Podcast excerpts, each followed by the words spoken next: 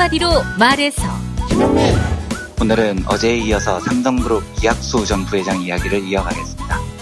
이완배 기자의 경제의 속살 오늘은 카를로스 루이스 사폰의 바람의 그림자 함께하겠습니다. 정선태 교수의 오늘을 읽는 책 중앙일보에 정신 나간 친일론평에 아무 소리 않는 JTBC 시침 뚝 떼고 혼자서만 점잖은 척 할 겁니까? 관훈 나이트 클럽에서 짚어보겠습니다. 김용민 브리핑 잠시 후 시작합니다.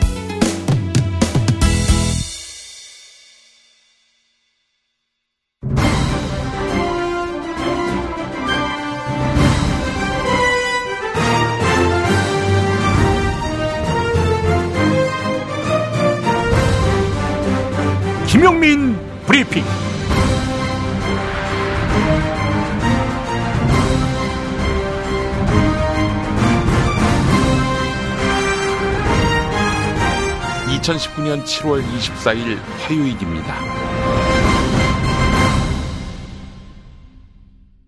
2020 도쿄올림픽 조직위원회 등이 올림픽 선수단에게 후쿠시마산 농수산물을 제공하겠다고 최근 밝힌 것에 대해 국내 원자력 전문가가 말이 되는 소리냐며 맹렬하게 비난했습니다.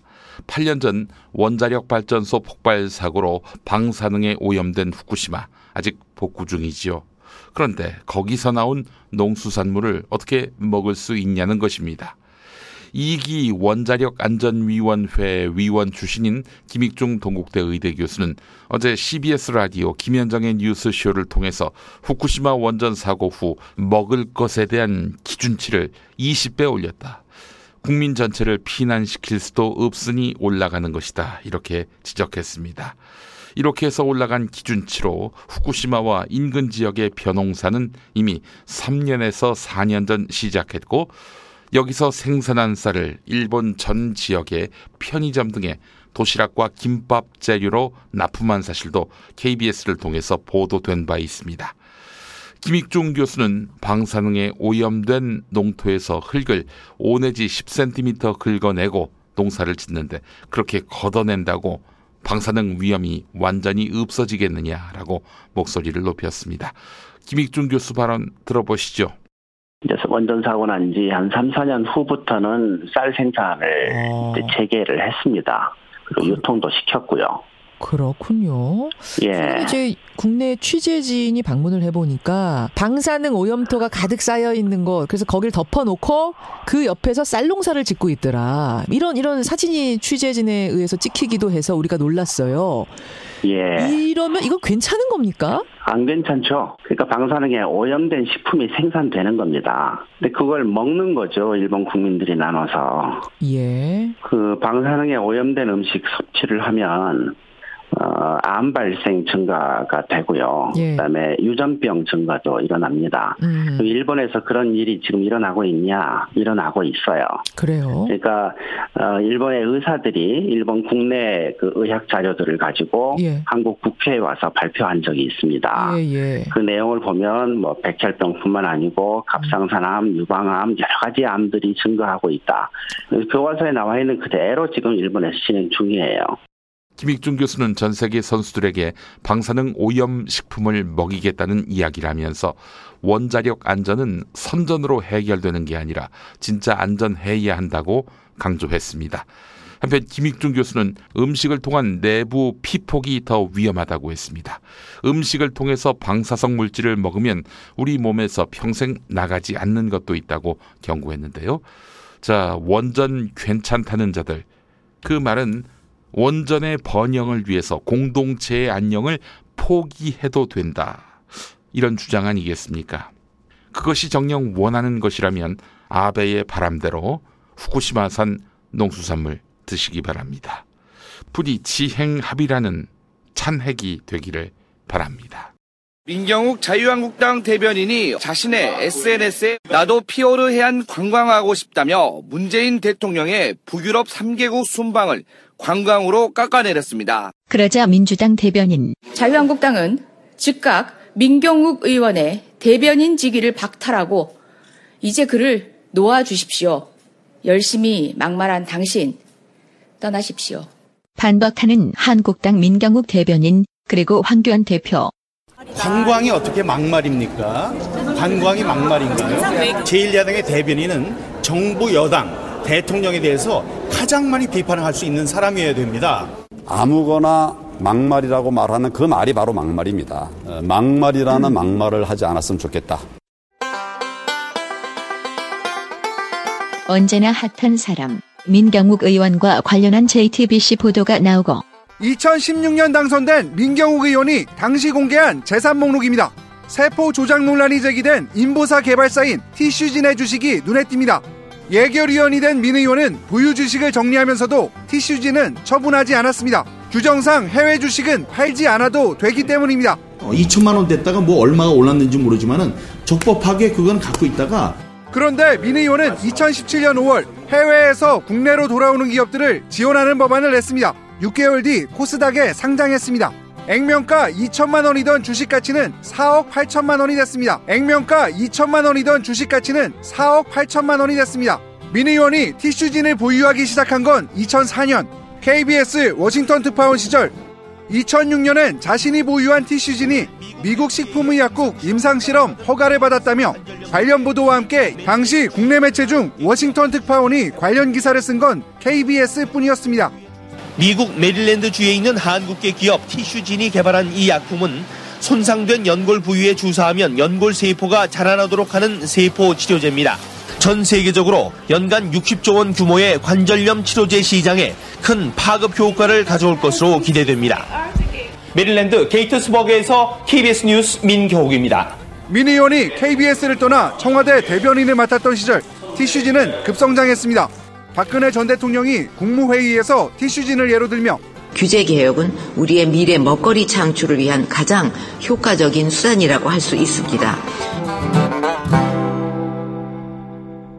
민경욱 의원 끝내 국회 예산결산위원 자리를 내놓았는데 취재하는 JTBC 기자에게 훈계하듯 그러니까 나같이 이렇게 저 가난한 가난한 거분 주식 가치는 4억 8천만 원이 됐습니다. 그러니까 나같이 이렇게 저 가난한 가난한 거분보다도 모범적인 분들 사람한테 와서 이렇게 하실 필요 없고 네. 돈 많은 사람한테 가서 좀 하세요.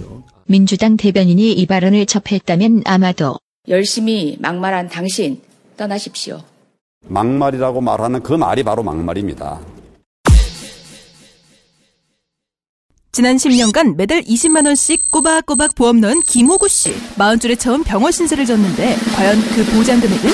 볼랑 100만 원이요. 왜 이렇게 실망스러운 겁니까? 제가 뭘 잘못한 겁니까? 보험 손해 보지 마세요. 최고의 전문가들이 본인에게 가장 적합한 보험으로 맞춤형 리모델링 해드립니다. 지금 바로 마이보험 체크하세요. 검색창에 마이보험 체크. 당신이 살고 싶은 도시. 당신이 꿈꾸는 도시는 어떤 모습입니까? 즐거움과 여유가 넘치는 곳. 아름다운 자연과 인문학의 향기가 삶을 풍요롭게 해주는 곳. 그리고 내일을 향한 희망을 꿈꾸고 이룰 수 있는 곳. 도시는 그런 곳이어야 합니다. 사람 중심의 살기 좋은 도시 수원이 대한민국 도시의 기준이 되겠습니다.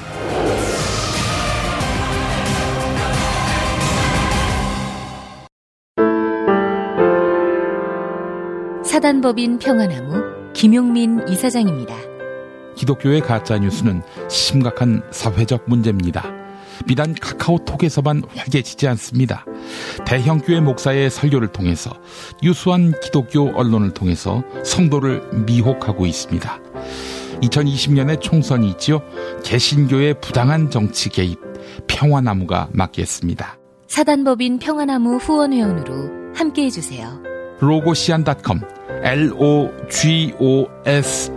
시an.com 로고시안.com으로 후원 회원에 가입해 주시기 바랍니다.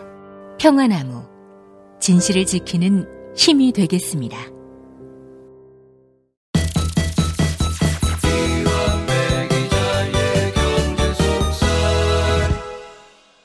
민중의 소리 이완배 기자 함께하겠습니다. 이완배 기자님. 네, 안녕하십니까. 네, 오늘 어떤 이야기 해볼까요? 예, 오늘 어제에 이어서 삼성그룹 이학수 전 부회장 이야기를 아. 이어가겠습니다. 예, 예, 예. 예, 이학수 씨에 대한 국세청 세무조사가 있었다는 사실과 이학수 씨 재산이 뭐 수조 원대라는 보도를 어제 전해드렸죠. 이학수 씨 재산 중에 제일 큰 덩어리로 보이는 것이 삼성 SDS라는 회사의 주식입니다. 예. 저는 어제 말씀드렸지만 여기서 한 7천억 정도를 이학수 씨가 손에 쥐었을 거라고 보는데요. 네네. 그러면 과연 그 7천억이 온전히 이학수의 것이냐가 오늘 브리핑의 주제입니다. 음. 일단 이해가 필요한 대목이 있습니다. 삼성은 비자금 이야기가 나오면 네. 인간의 상식을 완전히 뛰어넘는 파렴치함을 가진 집단입니다. 이게 이해가 돼야 됩니다. 아. 그러니까 이건 아버지 이건희 회장이나 아들 이지용 부회장 모두 그런 것 같아요. 음. 그러니까 아버지 이건희 회장은 2008년에 삼성 비자금 사건이라는 어마무시한 사건이 터졌을 때 무려 4조 5천억 원대의 비자금이 발견됐습니다. 어. 어제도 말씀드렸지만 4조 5천억이면 우리의 상상을 훨씬 뛰어넘는 천문학적 액수입니다. 음. 이 비자금들이 957개 계좌에 분산이 돼 있었는데 적발이 됐어요. 김용철 변호사의 폭로에 의해서요. 음. 그래서 이건희 씨는 요때 특검 들어가면서 어떻게든 구속을 피해야 된다는 과제가 있었습니다. 그래서 했던 말이 이 4조 5천억 원 비자금을 사회에 환원하겠다고 약속을 합니다. 그 사실 정확한 코멘트는 환원이 아니고요. 음. 삼성의 멘트를 읽어보겠습니다. 이건희 회장 말씀이 누락된 세금 등을 모두 납부한 후 남는 돈을 회장이나 가족을 위해 쓰지는 않겠다고 하면서 유익한 일에 쓸 수 있는 방도를 찾아보자고 하였습니다. 요게 멘트예요. 네. 물론 이제 여기에는 사회 환원을 하겠다는 직접적인 표현은 없죠. 음. 그런데 상식적으로 돈을 회장이나 가족을 위해 쓰지는 않겠다고 하면서 유익한 일에 쓸 수 있는 방도를 찾아보자라고 말을 하면 이건 뭐 사회 환원을 하겠다는 뜻으로 듣는 게 상식이지 않습니까? 언론은 뭐라고 했습니까? 당시 보도. 다 환원한다고 사회 썼었죠. 아. 예, 전부 다 환원한다고 썼습니다. 예. 왜냐하면 그때는 환원한다고 써야 이건희가 구속을 피할 수 있었으니까요. 열심히 이건희가 다 내놓는다 뭐 이런 식으로 보도를 했었습니다. 음. 그런데 시간이 아무리 지나도 환원을 안 해요. 이 4조 5천억 원 정도를 어디에 기부를 하면 금방 티가 나잖아요. 음. 티가 안 나니까 경제개혁연대 같은 시민단체가 물어봅니다. 아니, 도대체 환원은 언제 하냐고요. 그때마다 삼성의 대답이 아직도 찾아보고 있다는 겁니다.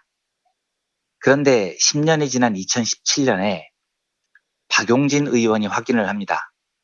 이 돈을 찾아봤더니 이건희 회장이 싹 다 빼갔다는 겁니다. 자기 입으로 유익한 일에 쓰겠다고 해놓고 그걸 빼가는 건 뭐냐고요. 자기한테 사회 환원을 한 거예요. 그렇죠. 자기한테 사회환원을 한 겁니다. 그러니까 저는 그걸 보고 설마 삼성이 아니 우리가 유익한 일에 쓴다고 했지 언제 사회에 환원하겠다고 했냐 뭐 이런 대답을 할까봐 너무 화가 났습니다. 이런 음. 행동을 이제 전문 용어로 개수작이라고 부르는 건데 온 국민을 상대로 말장난하는 것도 아니고 뭐. 하는 짓이냐고요. 예. 그런데 그 돈을 싹 빼간 다음에 유일하게 사용처가 밝혀진 곳이 있습니다. 음. 그 이건희 회장 성매매 사건 있었잖아요. 그 성매매가 벌어진 장소가 논현동 빌라였거든요. 네네네, 그렇죠. 당연히 그 빌라 전세금이 누가 냈느냐가 관건이 됩니다. 왜냐하면 네. 그 빌라 전세금을 회사가 냈으면 횡령이 되는 겁니다. 아, 그러네요. 회사 돈으로 마련한 빌라에서 성매매하는 게 회사 일은 아니니까요. 그래서 횡령으로 몰릴 위기에 처한 삼성이 실토를 한 겁니다. 사실 그 빌라 전세금은 회사 돈이 아니고 2008년 그때 그 비자금에서 나온 거다. 이건희 회장님 거다. 이렇게 실토를 합니다. 예. 자, 그럼 보십시오.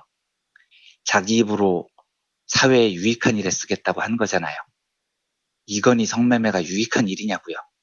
이게 그렇게 유익했습니까? 음. 그러니까 이건희 씨 동영상 보면 너 뭐 뭐뭐 때문에 내가 뭐뭐 했어 이런 멘트 나오는데 참 유익도 하셨겠습니다 싶더라고요. 그리고 본인과 가족을 위해 쓰지 않겠다고 했잖아요. 네. 그러면 성매매는 누구를 위해서 쓴 돈입니까? 설마 성매매를 통해서 고용 창출하고 소득 분배해서 국가 경제에 기여했다. 뭐 이런 이야기를 하려는 겁니까? 이게 진짜 양아치. 성매매 여성은 가족이 아니니까 뭐 그렇게 얘기하는 거니까요. 그러니까 이게 생각하면 진짜 웃긴 양아치 짓인 거죠. 네. 아들 이재용 씨도 김용철 변호사가 쓴 삼성을 생각한다라는 책에 보면 이런 대목이 있습니다. 음. 그날 이재용은 비자금이나 차명 계좌는 모든 기업이 공공연하게 갖고 있는 것인데 음. 왜 삼성에 대해서만 문제 삼는 것인지 모르겠다며 짜증스러워했다. 음. 이런 대목이 있어요. 그러니까 이재용도 비자금은 너무 당연하고 적발이 돼도 내 돈으로 뺏쓰는 거고 음. 그 돈으로 성매매를 하는 건 우리 마음이고 뭐 이런 비상식적인 생각을 갖고 있는 겁니다. 네. 부자가 똑같은 거죠. 음. 자, 그러면 문제가 된 삼성 SDS 사태를 보겠습니다. 이 회사가 1999년에 BW Bond with Warrant 신주 인수권부 사채라고 불리는 걸 발행을 합니다. 근데 이제 벌써 BW 뭐 이런 어려운 말이 나오면 뉴스를 보기가 싫어지죠. 음. 근데 이 복잡한 이야기 다 모르셔도 됩니다. 아주 간단히 이야기하면 이건 자기 회사 총수에게만 주식을 헐값에 파는 사기 기법입니다. 근데 지금은 이렇게 하면 안 돼요. 재벌 자식이라고 만 원짜리 주식을 너 10원에 가져가 이런 혜택을 주는 게 말이 안 되잖아요. 네.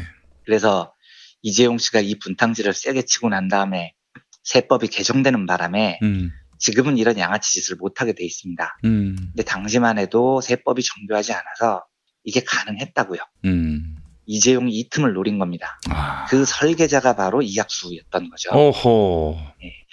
근데 당시 회계사들 분석으로는 대략 시가로 한 6만 원 정도 하던 주식을 음. BW라는 기법을 통해서 이재용이 7,150원에 쓸어갑니다. 9분의 1 가격으로 산 거죠. 음. 아, 벌써 여기부터 대형 사기입니다. 음. 여담이지만 이재용이 이 짓에 성공한 이후에 재벌들도 다 따라서 이 짓을 해서 큰 돈을 벌어요. 아, 아니 근데 그렇게 하도록 정부나 세무당국이 눈 감고 있었단 얘기입니까? 이게 왜 그러냐면 네. 국세청장이 국회에 나와서 증언을 할 때 이야기를 들어보면 저거 무지하게 편법이다. 음. 잘못된 거다라고 인정을 합니다. 음. 야당 의원들이 그럼 왜 규제를 못해요 라고 이야기를 하면 음. 국세청장이 세법에 처벌할 규정이 없습니다. 이렇게 답을 해요. 네. 그래서 국회의원님들께서 세법을 개정해 주셔야 됩니다 라고 역공을 합니다. 음. 그래서 국회에서 세법을 개정하는데 시간이 한 1년에서 2년 정도 걸립니다. 요 1, 2년 사이에 다른 재벌들이 다 따라하는 겁니다. 네. 이 세법이 개정되면 이재용은 또 세수법을 개발을 하고요. 그러니까 세법 개정 시간 때문에 따라하는 놈들이 생기는 건데 음. 요 BW 같은 경우에는 세법 개정이 좀 많이 늦어져요. 네. 그래서 재벌들뿐만 아니고 중소기업인들도 요걸 다 따라합니다. 이때 돈 무지하게 많이 벌어갔습니다. 음. 벤처기업가들도요. 네. 이 때 요 짓으로 큰 돈을 번 막차 탄 사람 중에 안철수 씨가 있습니다. 예, 대선 때 이슈가 됐던 안철수 안랩 BW 사건이 바로 이겁니다. 이것도 안철수 씨가 기술을 써서 이재용 따라해서 주식을 헐값에 사들인 사건입니다. 안철수 씨는 주식 사는데 한 3억 5천만 원 정도 냅니다. 주당 1,760원의 주식을 사는데요. 네. 요게 2년 뒤에 안철수 연구소가 주식시장에 상장을 하면서 무려 700억 원으로 불어납니다. 음. 그러니까 3억 5천 투자해서 2년 만에 700억 가져간 거죠. 이재용보다 비율로 따지면 더 양아치 짓을 한 겁니다. 그래서 저는 안철수 씨 개인에 대한 호불호는 뭐 뒤로 하고요. 네. 지금 안철수 씨 재산이 한 천억쯤 되는데 음. 이 재산이 전부 다 그때 이 사기 쳐서 번 재산이에요. 아, 그래요? 예, 전부 이겁니다, 전부. 그래서 저는 이 사람이 양심적인 경영자다. 뭐 재산의 얼마를 기부했다. 전부 헛소리라고 생각합니다. 음. 사기쳐서 받아간 돈으로 얼마를 기부하건 그 사람을 어떻게 도덕적인 경영자라고 부를 수 있겠습니까? 다른 건 다 능력이고 뭐고 다 빼고 도덕성만 보면 그렇다는 겁니다. 아무튼 요때 이재용, 이부진, 이서연, 이윤형 사남매 여기 그 이윤형이라는 사람은 이건희 회장 막내딸인데 세상을 떠났죠. 음. 요 사남매가 시가의 9분의 1 가격으로 삼성 SDS 주식을 휩쓸어 갑니다. 음. 그런데 특이한 점은 이재용 씨가 다른 편법을 저지를 때는 전부 혼자서 드셨거든요. 근데 이때 이례적으로 처음으로 여동생들을 다 끼워준 겁니다. 음. 지금 이 여동생들 재산이 1조, 2조 뭐 이러는데 이것도 다 이때 만들어진 거예요. 음. 그러니까 이부진, 이서연도 여기서 사기쳐서 지금의 부자가 된 겁니다. 그런데 더 희한한 건 여동생하고도 잘 안 나눠 드시던 이재용 씨가 요 짓을 할 때 처음으로 여동생을 끼워준 건데 뭐 이거는 이제 아버지가 그러라고 했으니까 그랬다고 치고요. 음. 이 짓을 할 때 이학수를 끼워준 겁니다. 오. 이때 이학수가 헐값으로 받은 삼성 SDS 주식량이 이부진 이서연하고 비슷해요. 어. 이 이해가 되십니까? 혼자 드시던 이재용 씨가 동생을 끼워준 것도 이, 이례적인데 이학수한테 동생만큼 줬다고요? 양삼촌으로 모신 거 아닙니까? 양삼촌. 그 저도 그런 생각 들었다니까요. 그때 숨겨진 삼촌인가? 이 숨겨진 삼촌이 아니면 가족이 아니면 이럴 수가 없는데 진짜 그런 생각을 제가 했었습니다. 수양 삼촌, 수양 삼촌. 뭐 하여튼 그런 그런 식이고요. 예. 이제 가족 관계가 하여간 참 진짜 그런 상상이 저도 그때 진짜 들었을 정도로 예, 예. 가족이 아니면 어떻게 여동생만큼이나 더구나 여동생도 처음 끼워주는데 이학수한테 이만큼 주겠습니다. 예.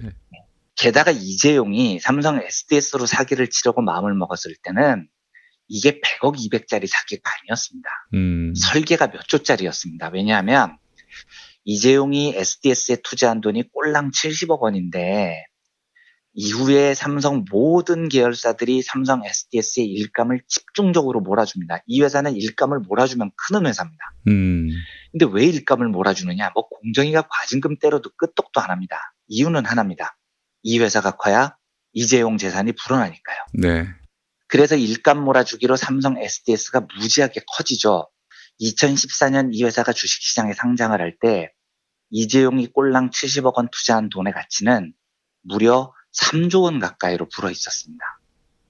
이부진 이서연 재산도 이때 1조 원 가까이 불어난 겁니다. 음. 당연히 이학수 재산도 이때 1조 원이 됐습니다. 예. 그러니까 이 말은 애초에 이 회사 사기 설계가 기본적으로 이재용한테는 3조 원 정도의 돈을 먹을 수 있도록 짜여진 설계였다는 겁니다. 음.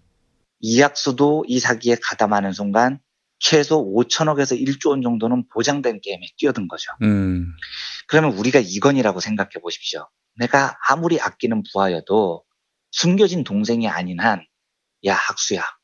이거 가담하면 1조 네가 먹을 수 있다. 내가 너를 너무 아낀다. 음. 우리 딸한테도 1조씩 주는 너한테도 1조 먹을 기회를 줄게. 이게 가능하겠습니까? 음. 1조면 포브스지에 올라가는 세계적인 부자입니다. 이걸 이건희가 이학수한테 해줬다고요. 웃기는 이야기입니다. 우리나라 재벌들 그렇게 통 크지 않아요. 네. 그 통 크지 않다는 걸 제가 잘 아는 건 뭐냐면은 네. 그래 2002년에 정몽준 씨가 국민통합 21을 창당할 때 거기서 네. 일했던 분을 제가 한번 만났는데 네. 돈 걱정은 안 했다는 거예요. 네. 뭐 정몽준 씨가 갖고 있는 재산만 재산 1조인데. 예, 또 그 주식 부자 아니겠어요. 네. 그런데 진짜 수전노였다는 거예요. 안 내놓는다는 겁니다. 야, 그래서 진짜 자기가 그 네. 가난했던 그런 야당 활동했을 때보다도 자금난 때문에 아주 네. 똥줄을 태운 적이 있었다 그런 얘기를 하던데. 저도 그 소문 들었습니다. 그러니까 재벌들이 절대로 자기 이외의 사람에게 관대한 사람이 아닙니다. 특히 돈의 문제에 관해서는. 음, 그럼 지금부터는 음, 삼성 일가가 역사적으로 얼마나 차명으로 재산을 불리고 탈세를 하고 편법을 저질렀는지 그 역사를 살펴보겠습니다. 네네네. 2006년 신세계 그룹이 우리는 이재용과 다르다. 세금 다 내고 떳떳하게 정용진한테 그룹을 물려주겠다. 라면서 똥폼을 잡은 적이 있었습니다. 네네. 그래서 언론에서 난리가 났죠. 네. 건강한 승계, 착한 승계, 바른 승계 뭐 이런 보도가 엄청나게 나왔습니다. 아, 네. 진짜 그 기사 쓴 사람들은 네. 자기들도 그렇게 생각해서 썼을까요? 당연히 그렇게 생각했을 리가 없죠. 하지만 그냥 그렇게 마취가 되는 거죠. 예. 왜 그렇게 생각했을 리가 없냐면 예. 당시에 요 발표를 한 바로 직후에 무슨 일이 있었냐면요. 음. 국세청이 신세계 세무조사에 들어갔어요. 그런데 신세계 임원들 계좌에서 출처가 불분명한 엄청난 양의 주식이 무더기로 차명으로 발견됩니다. 음. 이 임원들 주식이었을 리가 없잖아요. 당연히 이병철 막내딸 이명희와 정용진의 차명 주식이었던 겁니다. 네. 이 비슷한 시기에 발표가 된 겁니다. 네. 그러니까 탈세하려고 차명으로 주식 관리를 한 건데 이것 때문에 이명희 씨가 수백억 과징금을 물어요. 떳떳하게 증여하겠다고 똥폼은 똥폼대로 다 잡았는데 알고 보니까 임원들 명의로 차명 주식 관리하고 있었던 거죠. 음. 이 기자들이 이걸 몰랐을 리가 없고요. 이런 걸 전문 용어로 뒤로 호박씨 끝나는 건데 음. 이 짓을 하고 있었습니다. 네. 근데 왜 임원들 명의로 차명을 쓸까요? 이게 삼성의 놀라운 전통인데 이 가문 임원들은 진짜 총수가 누구라면 죽습니다.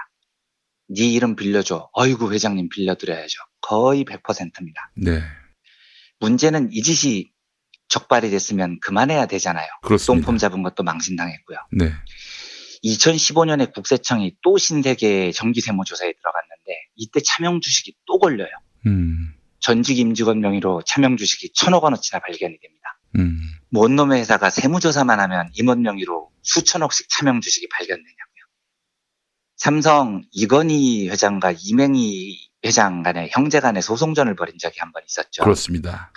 이때 소송의 대상도 차명 주식이었습니다. 음. 이건희는 이 차명 주식을 아버지로부터 물려받아서 내 거다라고 주장을 했고 이맹희는 야 그 차명 주식이 네 거라는 보장이 어딨냐 유언장이 있냐 뭐가 있냐 이렇게 시비를 건 겁니다. 음. 범죄 은닉 재산이 드러났는데 형제는 반성하는 게 아니고 그 범죄 은닉 재산이 내 거냐 네 거냐 뭐 이런 걸로 싸우는 거죠. 앞에서 2008년 삼성 비자금 사건 때 무려 4조 5천억 원대 비자금이 발견됐다고 말씀을 드렸는데요. 음. 이것도 대부분 임직원 명의의 차명 주식이었습니다. 음. 지금은 뭐 공익을 위해 쓴다고 다 찾아갔지만요. 비자금 사- 사건 때 삼성이 고가의 그림을 가지고 비자금 조성했다 이런 이야기가 있어서 왜 에버랜드에서 막 그 그림들 뽑아내고 이런 멋진 장면들 막 있었던 거 기억나실 겁니다. 음. 그 미술 거래에 사용된 돈들도 상당수가 임직원 명의의 차명 통장으로 거래가 됐습니다. 그러니까 삼성은 임직원 명의를 빌려서 비자금을 관리하는 일에 너무나 익숙한 집단인 겁니다. 음.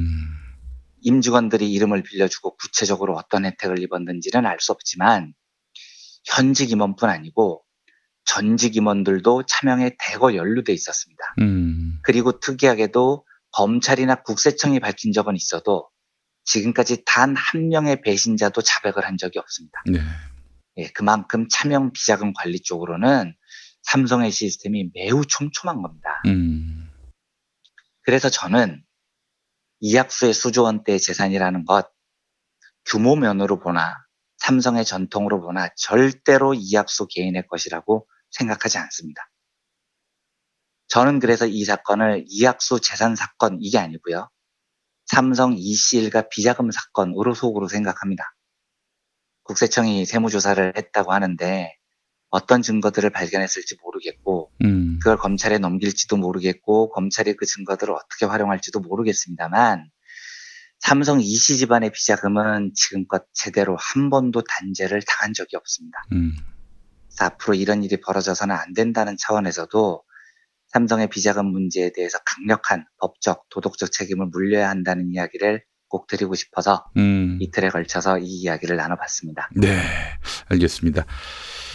아, 심각한 문제네요. 심각한 문제죠. 이, 건또 다른 트랙에서 또 규명해야 될 문제고 결국 이학수 씨한테 자기의 저 재산을 말하자면은 이름만 빌려가지고 이제 어, 맡긴 거 아니겠어요? 네. 음. 일부 좀 떼가도 되니까 그 네. 하여간 뭐 크게 건들지 말고 뭐 이런 네. 어, 묵시적인 어떤 뭔가 네. 서로 교감이 또 있었을 것이고. 아마 굉장히 강력한 약조가 있었겠죠. 뭐 불면은 너한테 떼주기로 한 걸 다 뭐 돌려받는다 뭐 이런 저는 요거까지는 잘 모르겠는데 복잡한 약조가 돼 있었을 겁니다. 그러니까 지금까지 배신자가 안 나왔을 것 같고요. 방법을 찾아 나가야 됩니다. 예. 삼성이 아니라면은 네. 수사했을 때 어려움이 없이 바로 이건 또 비자금 건으로 수사할 수 있는 거 아니겠어요? 완전히 그렇진 않겠지만 삼성이 제일 어려운 건 사실이죠. 아, 그렇죠. 이쪽이 워낙 이 시스템이 촘촘하게 돼 있으니까요. 예. 상당히 난관인데 예. 그래도 극복할 방법을 수사당국이 찾아 나갔으면 좋겠습니다. 또 좋은 검찰총장도 새로 임명되고 했으니까 저는 상당히 기대를 하면서 지켜보고 있습니다. 그 만약에 회수하면은 어떻게 국고로 들어가는 겁니까? 당연히 국고로 환수를 해야죠. 야 좋네. 이참에 아주 탈탈 털었으면 좋겠습니다. 음, 정말로요. 네, 화이팅입니다. 검찰. 예, 알겠습니다. 자, 이현배 기자님 수고하셨습니다. 네, 감사합니다. 처음 기억의 책을 하자고 말씀드렸더니 내가 무슨 자서전이냐면서 손을 내저으시더라고요. 자식들에게 좋다고 간신히 설득해서 책을 만들었는데 막상 나오니 그렇게 좋아질 수가 없어요. 여기저기 다닐 때마다 가지고 다니시고 좋더라고요. 아이들도 좋아하고 다들 좋아해요. 이렇게 남겨놓지 않으면 누가 기억하겠어요. 우리 애들이 아직 어린데 나중에 보여줘도 되고. 기억의 책, 민중의 소리가 함께 만듭니다. 1877-1419, 1877-1419.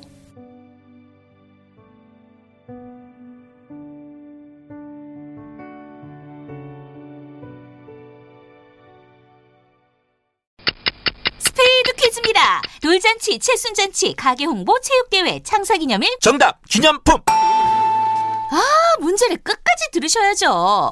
이럴 때 사용하는 판촉물이나 기념품, 답례품, 단체 선물 등을 취급하는 전문업체로서 국민을 위해 제대로 일하는 언론과 정당의 후원을 하는 판촉물 전문업체는 어디일까요? 정답 네피알 네? 어디라고요? 네피알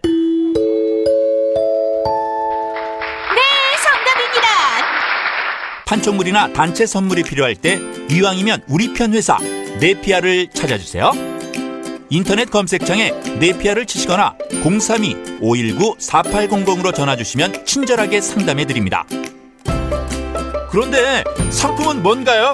네피아를 가서 고르세요. 3만 가지가 넘는 물품이 있어요. 안정적으로 정제된 유황과 제주도산 마유를 원료로 사용하는 디아페비노. 유황의 살균 효과로 습진이나 가려움증, 땀띠, 여드름 등 피부 트러블에 좋습니다. 유황 온천에 다녀온 듯 점차 피부가 보들보들해지는 효과 느껴보세요. 세안만이 아닌 샤워 때도 꼭 사용해 보시기 바랍니다. 몸이 건조해지시는 부모님께 선물하셔도 정말 좋습니다. 검색창에 디아페비노 검색해 주세요. 여러분께 휴먼 영상 의학센터의 인터벤션 시술을 소개합니다. 인터벤션 시술이란 최소 절개와 국소 마취로 안전하고 신속하게 치료할 수 있는 시술법입니다. 주사바늘 정도만 절개해서 실처럼 가는 의료용 도관이 혈관을 타고 들어가 막힌 곳은 뚫어주고 뚫린 곳은 막아줍니다. 자궁 근종, 하지 정맥류, 전립선 비대증, 투석 혈관 등 큰 수술이 부담스러웠던 분은 이제 휴먼 영상 의학센터를 만나시기 바랍니다. 시술 당일 퇴원할 수 있습니다. 단 환자에 따라 다릅니다. 검색창에 휴먼 영상 의학센터를 검색하시거나 문의 전화 1588-7161, 1588-7161로 문의해 주시기 바랍니다. 오늘을 읽는 책 문학평론가인 국민대학교 국문학과 정선태 교수와 함께합니다. 국민대학교 한국어문학부 국어국문 전공 정선태 교수님 함께하겠습니다. 교수님. 네, 안녕하세요. 네, 오늘 어떤 내용으로 또 함께할까요?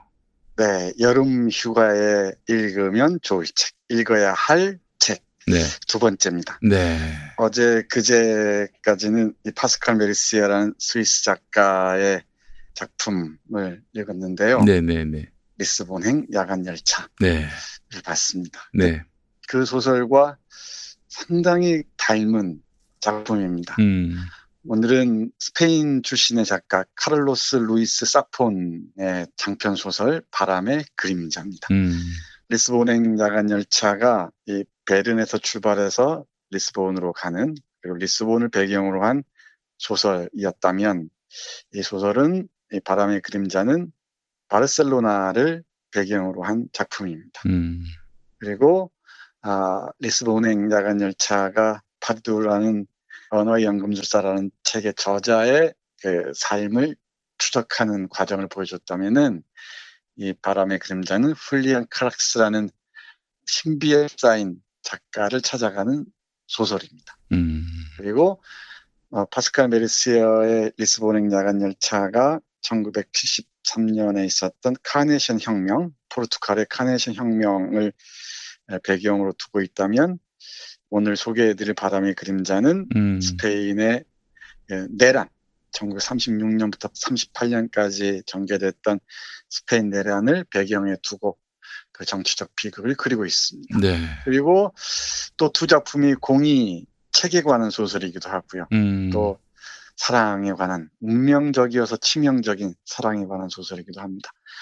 아, 두 작품 다 대단히 매력적이고 이뭐 뭐 아주 우리 독자들을 사로잡는 그런 소설입니다. 음. 네, 리스본행 야간 열차와 바람의 그림자를 나란히 읽기는 쉽지 않은데 네네네. 우리 리스본행 야간 열차를 읽으신 분들은 음. 꼭이 바람의 그림자도 함께 보시기 바랍니다. 네. 아 소설이 이렇게 평행으로 이어질 수도 있구나라는 음.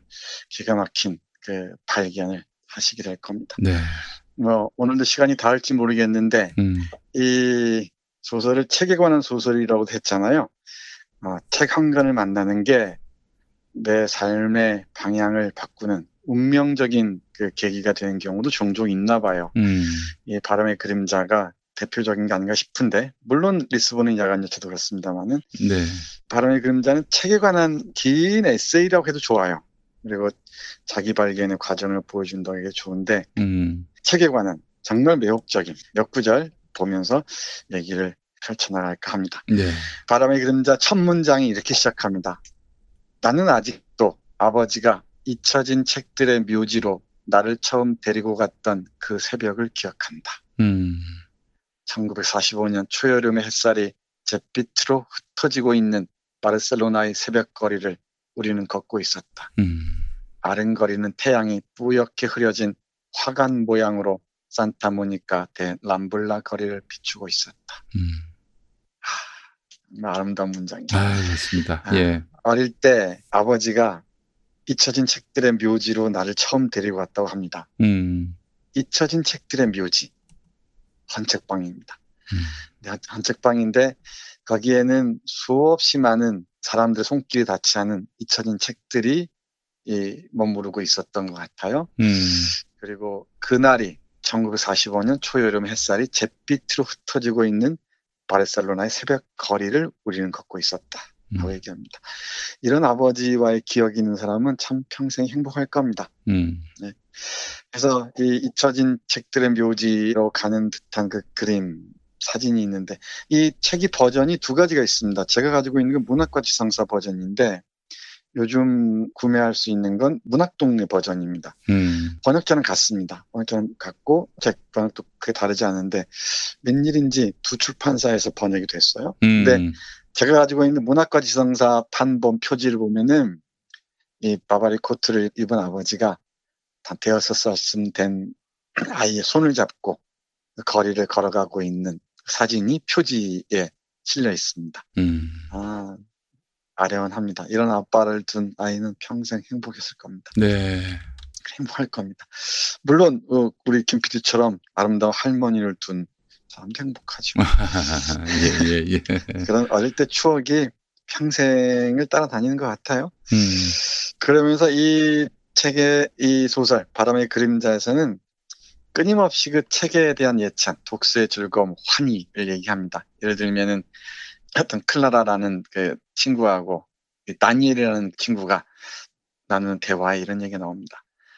난 독서의 즐거움, 자기 영혼을 향해 열리는 문을 탐험하는 즐거움, 허구와 언어의 신비함에 자신을 내맡기는 즐거움, 아름다움과 상상력에 자신을 내맡기는 즐거움. 이것이야말로 독서의 매혹이다라고 얘기하는 거예요.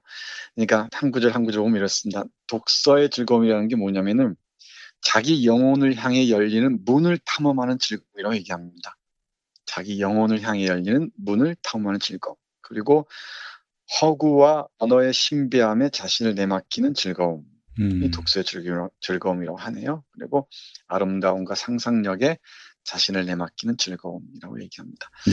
이런 즐거움을 뭐 모르는 사람도 물론 다른 영역에서 충분히 기쁨을 맛보겠지만 음. 책을 아끼는 사람들은 책을 사랑하는 사람들은 이 즐거움의 유혹에서 빠져나오기가 쉽지 않죠.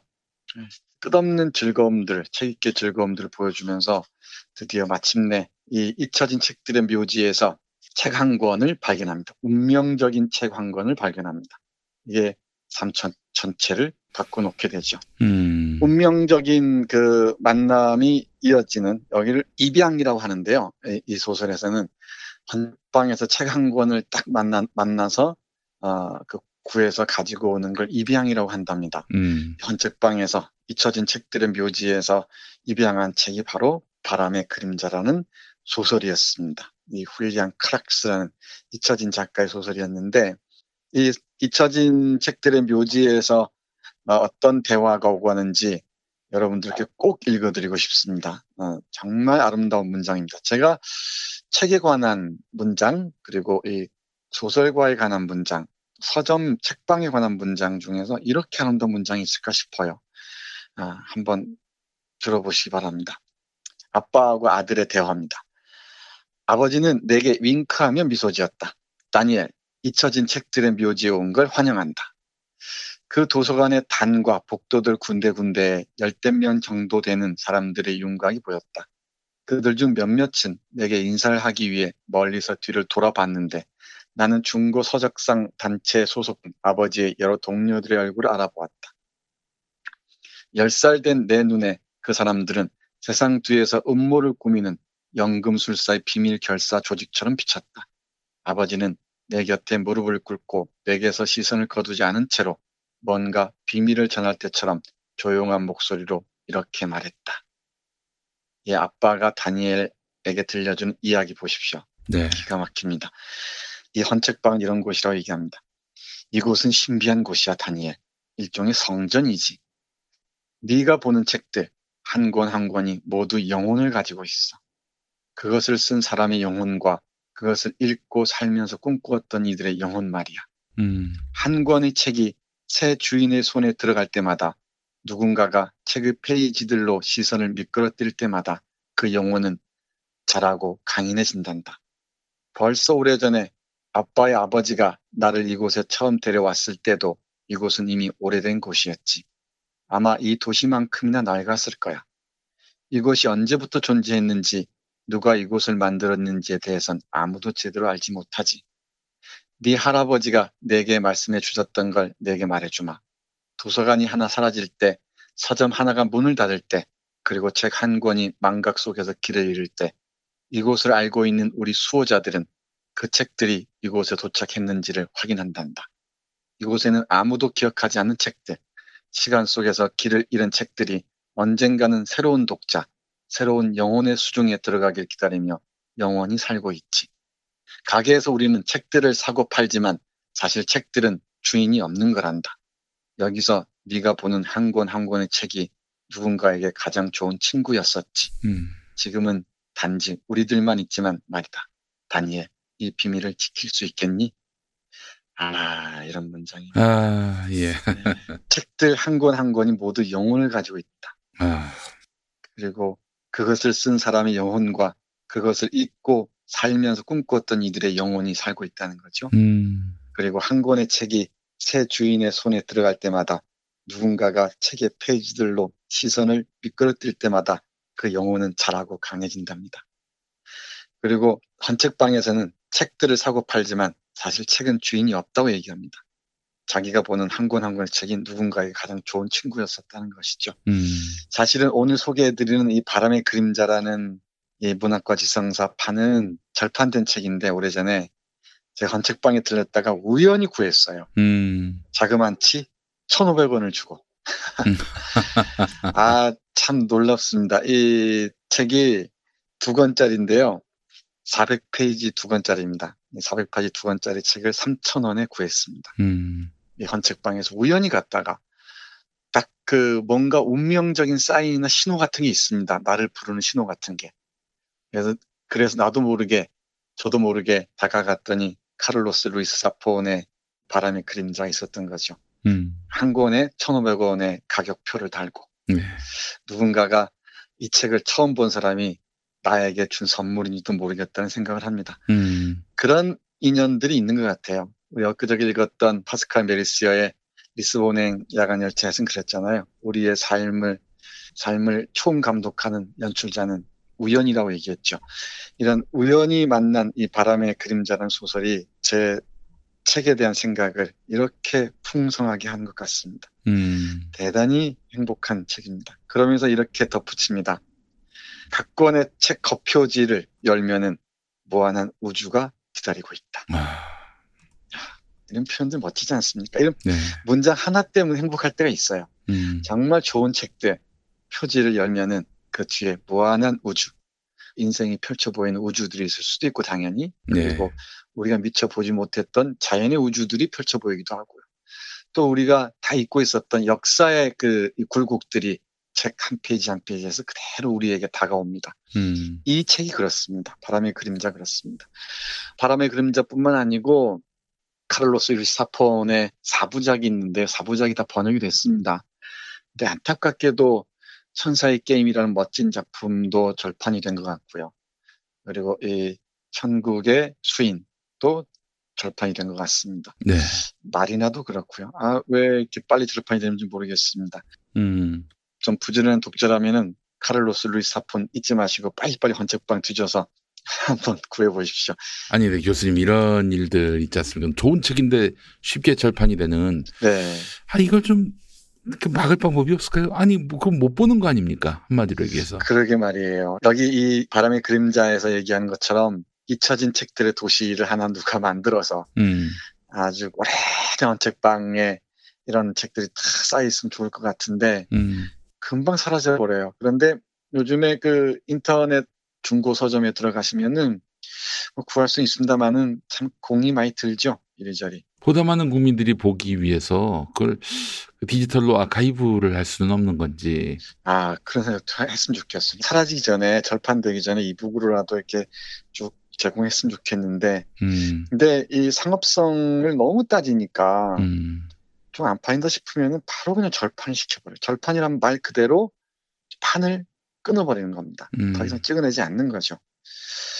참 안타까운 때가 많습니다. 이런 네. 책은 정말 많은 독자들에게 권하고 싶은데 뭐 음. 리스본행 야간 열차도 그렇습니다만은 또 그 책은 다시 찍어서 나오니까 괜찮은데 우리 이 방송을 들으시는 분들이 원하시면은 그리고 출판사에 한 100통만 전화가 가면은 다시 찍어낼 겁니다.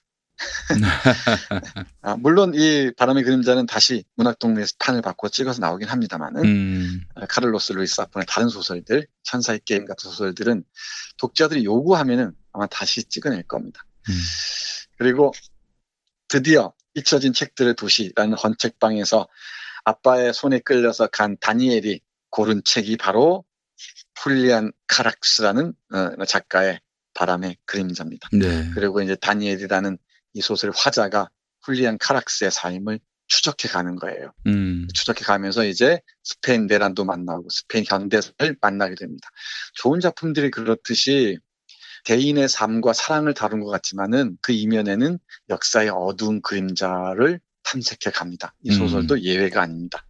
스페인이 겪었던 프랑코, 프란시스코 프랑코라는 이 어마어마한 독재자가 있지 않습니까? 네. 독재자의 서슬퍼런 칼날 아래서 총칼 아래서 얼마나 많은 사람이 상처를 입었는지 고통스러워했는지를 이 소설이 잘 보여줍니다. 훌리안 카락스라는 이 작가 젊은 시절에 스페인 내란의 현장에서 죽임을 당할 수밖에 없었던 이 비극적인 작가의 작품을 손에 쥔 다니엘이라는 소년의 인상이랄까요? 어떤 직감이 이렇습니다. 읽어볼까요? 음. 그런 제목이나 저자에 대해서 전혀 들은 바가 없었지만 그건 중요하지 않았다. 결정은 이미 내려졌다. 난 최대한 조심스럽게 그 책을 집어들어 그 페이지들이 날개짓 하도록 내버려 두며 그것을 훑어보았다. 책장이라는 감방에서 자유로워진 그 책은 금빛 먼지 같은 구름을 내뿜었다. 내 결정에 만족한 나는 입술에는 미소를 담고 팔 아래 책을 낀 채 미로 같은 도서관을 다시 걸었다. 아마 그 공간의 마술적인 분위기가 나를 그렇게 만들었겠지만 나는 그 책이 수년 동안이나 어쩌면 내가 태어나기 전부터 그곳에서 나를 기다리고 있었을 거라 확신했다. 이렇게 책과의 운명적인 만남이 시작됩니다. 음. 하면서 이 훌리안 크락스라는 무명의 작가가 쓴 바람의 그림자를 추적하면서 이 다니엘이라는 친구는 서서히 어른이 돼가고요. 그런 점에 성장 소설이기도 하죠. 사랑을 하기도 하고 그리고 훌리안 크락스의 삶과 자기의 삶을 포개 놓습니다. 이거 평행 이론이라고 하잖아요. 훌리안 크락스의 바람의 그림자를 쭉 추적해 가면서 나의 삶을 다시 하나하나 쌓아가고 또 네. 나의 영혼을 성장시켜 가는 것이겠죠. 네. 이 소설에 읽어드린 부분이 이 소설의 10페이지도 얘기하지 않은 맨 음. 앞부분에 나와 있는 부분입니다. 뒷부분에 얼마나 멋진 문장들이 많이 있겠습니까? 예. 아쉬우니까 조금만 더 문장 읽어드릴게요. 이 훌리안 카락스의 바람의 그림자를 들고서 내가 이제 읽기 시작하는 부분인데 이 운명처럼 만난 책 책의 내용은 바로 아, 친아버지를 찾아 나선 사람의 이야기라고 얘기하면서 이렇게 얘기합니다. 스탠드가 투영하는 구릿빛에 묻혀서 나는 마치 그런 것을 결코 알지 못했던 것처럼 감동과 상상의 세계에 빠져버렸다. 내가 숨쉬는 공기같이 그토록 사실적인 인물들은 단번에 나를 사로잡아서는 벗어나고 싶지 않은 미스터리와 모험의 터널 속으로 나를 끌고 다녔다. 페이지마다에서 나는 그 이야기와 이야기 속 세계의 마술에 빠지도록 스스로를 방치했는데 그러는 사이 어느덧 새벽 공기가 내 방 창문을 어루만졌고 피곤한 두 눈이 마지막 페이지로 스르르 미끄러졌다. 새벽의 희미하고 푸르스름한 빛 속에 누운 나는 그 책을 가슴에 올려놓고 잠든 도시의 소리에 귀를 기울였다. 졸음과 피곤이 내 방문을 두드렸지만 그런 것에 굴복하지 않기 위해 나는 버텼다. 그 이야기의 매력을 잃고 싶지 않았고 또 그 인물들에게 아직 작별을 구하고 싶지도 않았던 것이다. 네. 이렇게 아버지의 손길에 이끌려서 찾아간 잊혀진 책들의 도시라는 이름의 헌책방에서 운명적으로 만난 훌리안 카락스의 바람의 그림자를 밤새워 읽습니다. 네. 그리고 이 책의 안내에 따라서 훌리안 카락스를 추적해 가고요. 음. 그리고 동시에 이 훌리안 카락스가 살았던 스페인 현대사의 비극적인 현장으로 달려갑니다. 네. 그리고 그 안에서 스페인 현대사가 안고 있는 많은 문제들과 다니엘이라는 친구가 만나는 거죠. 음. 그러면서 자신의 역사적 성장, 개인적 성장을 도모해 가는 아주 멋진 소설입니다. 네. 오늘 아쉬우니까 내일 이제 다니엘과 훌리안 카락스가 어떻게 만나는지 1권과 2권에서 멋진 부분들, 탄생의 비밀까지 포함해서 여러분과 함께 하도록 하겠습니다. 네. 리스본행 야간 열차에 이어서 또 포르투갈 그리고 스페인의 현대사를 관통하는 이야기들. 네. 아, 교수님 책 속에는 역시 맥락이 있어요. 아, 그럼 이렇게 두 권의 책을 이어서 읽는 것도 쉽지 않을 겁니다. 아마 네. 예, 김용민 브리핑 들으시는 분만 이렇게 읽으실 수 있을 거라고 그렇습니다. 생각해요. 예. 아니 근데 같은 이베리아 반도죠. 네, 네. 거기서 왜 그 땅이 갈라졌을까요? 언어도 다르고. 맞아요, 맞아요. 그 이베리아 반도 역사에서 아주 오랜 중세사부터 완전히 갈린다고 얘기를 해요. 네. 어, 전 달라지는 것 같은데 그 중세에는 사실 국가 개념이 뚜렷하지 않았습니다만은 음, 그 왕족들끼리 음, 좀 나뉘는 것 같고요. 그리고 지형적인 요인도 있겠지만은 왕족들이 지배를 하잖아요. 지배하면서 좀 달라지는 것 같습니다. 네. 이베리아 반도 역사는 다른 기회에 다시 소개해 드려야겠네요. 너무 길어질 것 같습니다. 알겠습니다. 또 제가 준비가 채 돼 있지도 않고요. 예. 이베리아 반도에 그 스페인하고 포르투갈만 있는 것이 아니라 안도라라는 나라 그리고 조그만 네. 예, 지브롤터라는 나라도 있고. 예. 안도라는 조그만 뭐 마을 국가라고 음, 해야 되나요? 네. 그런 나라 한번 가보고 싶어요. 또 제가 작은 나라에 한번 가서 이게 어떻게 나라가 될 수 있는가 한번 봤으면 좋겠고. 아유, 갈 곳은 참 많습니다. 네. 예. 갈 곳이 많은데 못 가실 때 네. 이런 택으로 여행하는 것도 아, 뭐 좋은 대안이 될 겁니다. 알겠습니다. 예. 자, 교수님 또 내일 뵙도록 하겠습니다. 네. 고맙습니다.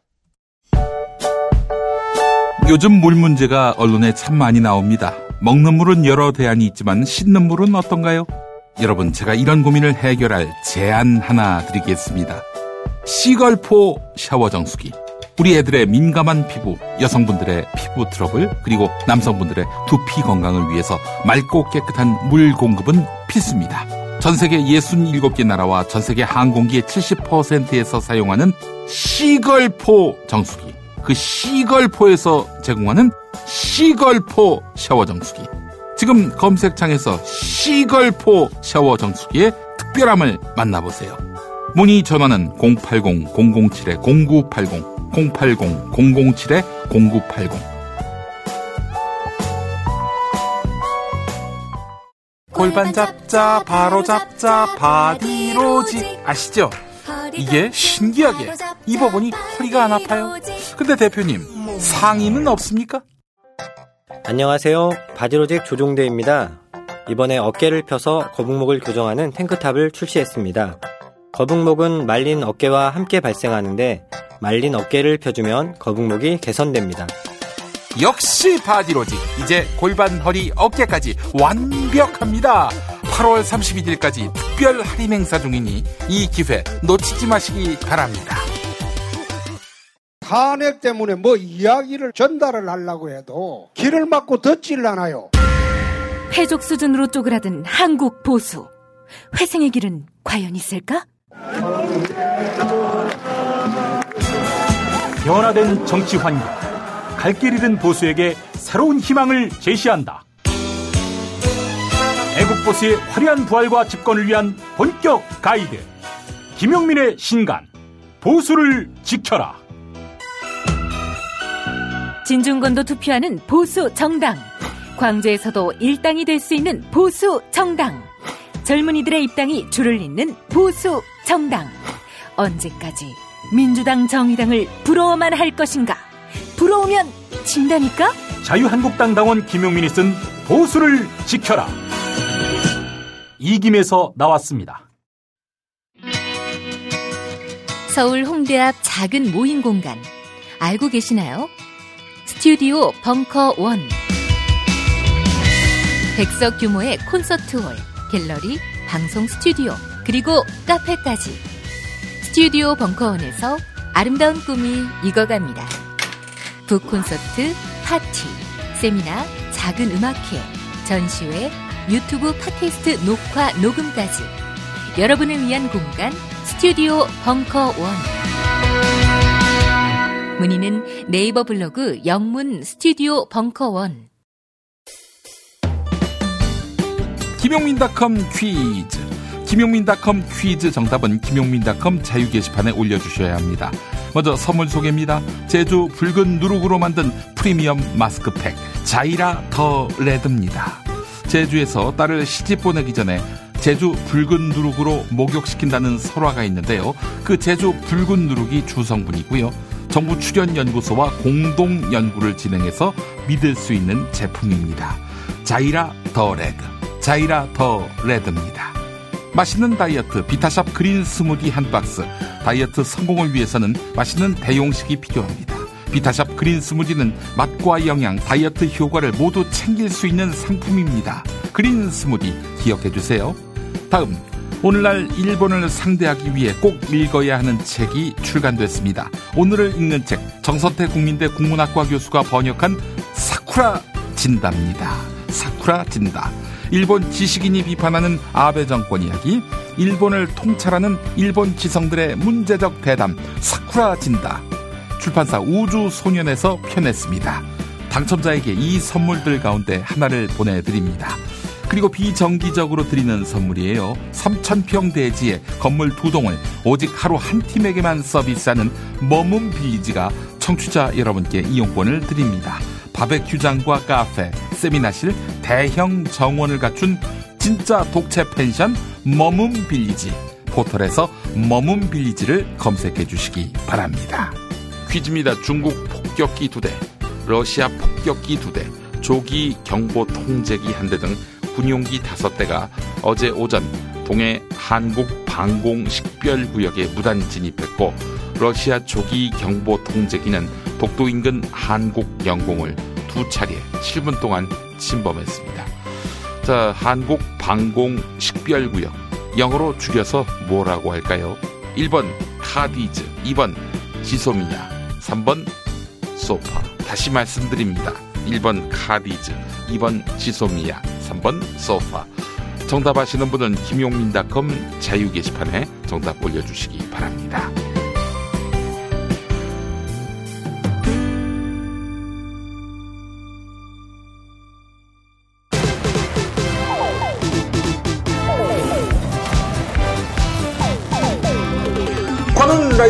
오신 여러분 환영합니다. 반갑습니다. 반갑습니다. 아유, 반갑습니다. 반갑습니다. 예, 예. 아유, 오늘도 역시 여러분들과 함께하는 관훈 라이트 클럽이 되겠습니다. 네.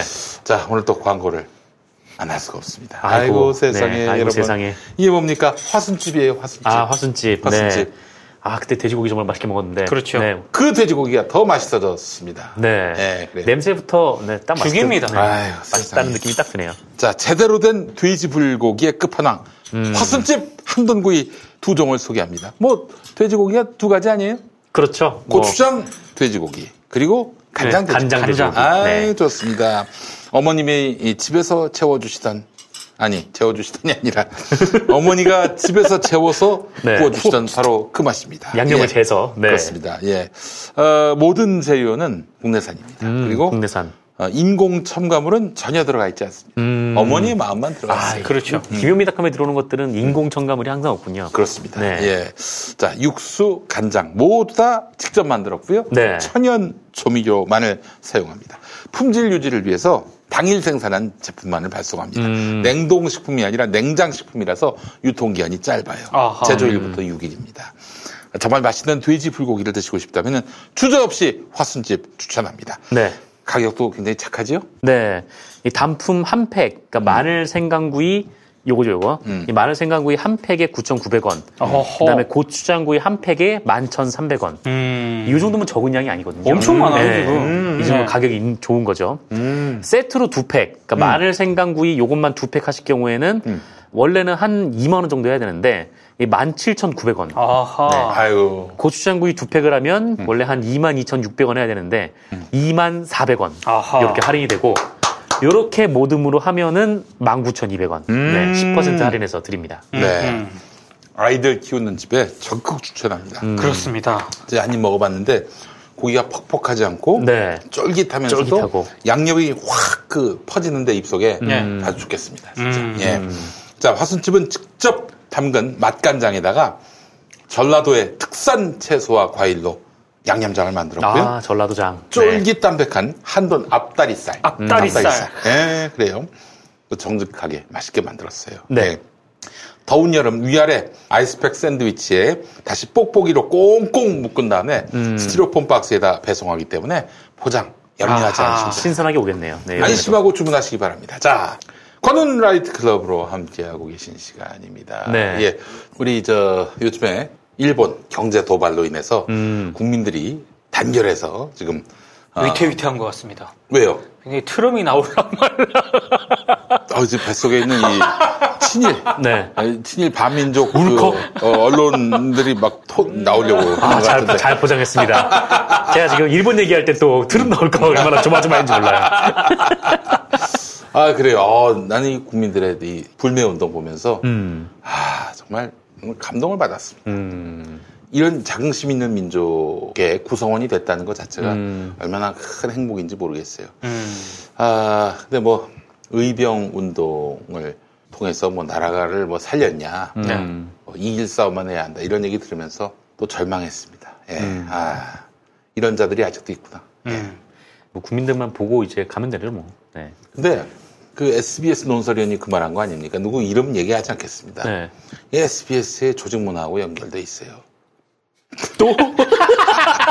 앙금빵 없어? 앙금빵 없습니까? 앙금빵? 아니 그 맞아요. 그렇잖아요. 아니 그 다음 사실 그 사람이 이제 뭐 잘렸다고 그러는데 뭐 본인이 자의에 의해서 그만둔 것 같진 않아. 뭐 이건 결국엔 조직 문화와 마찬가지. 그, 막 그 진행을 그만둔 거죠? 그렇죠, 그렇죠. 네, 네. 진행 그만둔 거죠. 근데 이제 막 원성이 자자하고 또 이제 국민의 어떤 분노가 뭐 정말 감당 못할 정도로 커지니까 꼬리 자르는 거 아닙니까? 음. 그렇잖아요. 음. 나는 뭐 그걸 가지고 자를 필요까지 있나라는 생각은 들었지만은 물론 그 발언 뭐 의병을 폄하하는 발언이라든지 음. 뭐 이길 싸움만 해야 된다 이 발언은 정말 정말 아주 어마어마한 그 분노를 쏟아내게 만들었지만은 뭐그 사람 뭐 굳이 자른다고 뭐 그 프로가 뭐 대단한 프로도 아니고 SBS의 최근 이 일련의 행보를 보면서 음. 조직 문화가 혹시라도 음. 문제를 일으키잖아. 음. 그러면 아웃. 음. 문제를 일으키면 아웃. 음. 이렇게 가는 게 아닌가. 그 프로그램 자체를 음. 없애버리기도 어, 하고요. 뭐 그런 조금 우려는 좀 들긴 그러니까 들더라고요. 괜히 저기 그 자기 이길 싸움만 해야 된다 이 발언에 대해서 문제 삼고 막 비판하는 시민들을 욕하지 말고 지켜주지 못하는 SBS를 비난하라고 그 조직 문화를 비난하라고 왜그왜 시민들을 욕을 해? 그 시민들 욕했어요? 뭐 거, 거의 그랬, 그랬어요. 자기는 뭐 목에 칼이 들어와도 똑같은 말 한다. 뭐. 아, 그래요? 예. 아. 그래? 네. 그러면 하차시키는 게 맞다고 봅니다. 예, 그래요. 아니 뭐 스스로 그만둔 것 같기도 하고 뭐 음. 관둔 것 같기도 하고 네. 아니면 잘린 것 같기도 한데 여하간 본인은 그만둘 마음이 없었던 거예요. 음. 네, 크로징 멘트를 보니까 말이죠.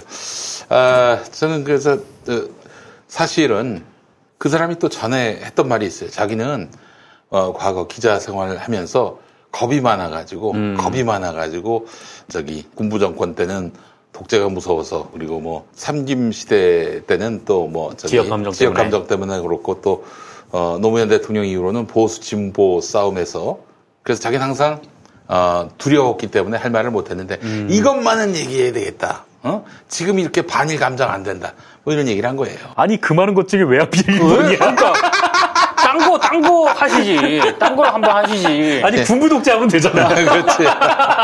네. 나이 먹고 항상 그렇게 살아왔다고 얘기를 하더라고. 음. 아, 그런데 말이죠. 정말, 아, 그거 보면서. 그러니까 조직이 그래왔던 거예요. SBS의 역사 그런 거 아닙니까? 네. 이회창 저 대선 나왔을 때 2002년에 이회창이 될 거라고 믿고 뭐 대차게 또 이회창 밀었잖아요. 그러다 노무현 되니까 그냥 벌벌기면서 어? 그래서 그 노무현 대통령과 가까운 인사들을 뭐 이사로 데려오기도 하고 뭐 진행자로 데려오기도 하고 그랬던 거 아니겠어요? 음. 그때 제가 SBS 출입했을 텐데요. 그렇지. 예. 에, 그때 그 여론조사 같은 거 하지 않습니까? 음. 근데 이해창 당시 후보가 음. 계속 앞서고 있었는데 SBS가 여론조사를 했는데 노무현이 앞서서 나온 거야. 음. 그럼 앞서 나와서 발표를 하면 되잖아. 그렇지. SBS 여론조사 결과 지금까지 쭉 했는데 노무현 후보가 앞서는 것으로 나왔다. 음. 이게 발표를 못 발표를 못 했어. 안 했어. 안 했어. 음. 그래서 내가 그걸 제보를 받아가지고 조졌지. 어, 그걸 왜 발표를 안 해? 그러니까 아, 감 들여서 했을 거 아니야. 감당을 못. 그러니까 어 이게 될 거라고 생각을 안 했던 거지 노무현 후보가. 예. 나는 그렇게 보거든. 그리고 또 저기 결정적인 거는 김대중 정부 들었었을 때 당연히 97년에 이회창이 될 줄 알았는데 갑자기 김대중 후보가 당선이 그쵸. 된 거야. 음. 그런데 사내에 호남 호남 사람이 없어. 없어. 호남 사람이. 그래서 어. 갑자기 보도본부장을 예능 PD. 아 진짜요? 이남기 피, 그. 아 이남기 본부장이. 어, 본부장이 아. 원래 예능 PD야, 예능 PD. 아 그래요? 네. 아 이남기 청와대가 님만 글쎄, 봐서. 그 박근혜 때 아, 아. 윤창국 때문에 같이 날라간. 어? 그래서 아직도 기억이 나는 게, 그, 여의도 사옥대거든? 그렇지. 그 이남기 보- 보도본부장이 보도본부장 되고 나서 이제 인사를 드리러 갔어. 인사를 드리러 갔는데 그러는 거야. 그때 민영을 기자라 그러니까 어 나도 여기 왜 있는지 모르겠지만 잘해 봅시다. 너무 웃겨서.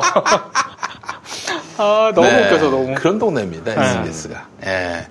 그러니까 씨는 SBS한테 아이고 사람 이름을 얘기해 버렸네. 얘기 안 한다고 해놓고 예. 그 저기 SBS를 비난하세요. 뭐 조직 문화가 이렇게 개판인가? 어? 그렇잖아요. 음. 뼈대가 없다. 어? 내가 그랬잖아요. 항상 얘기하는 게 근본이 없다. 바로 거기서 이제 SBS 조직 문화가 드러나는 것이고 보도나 저널리즘에 대한 아무런 그런 철학이 없다.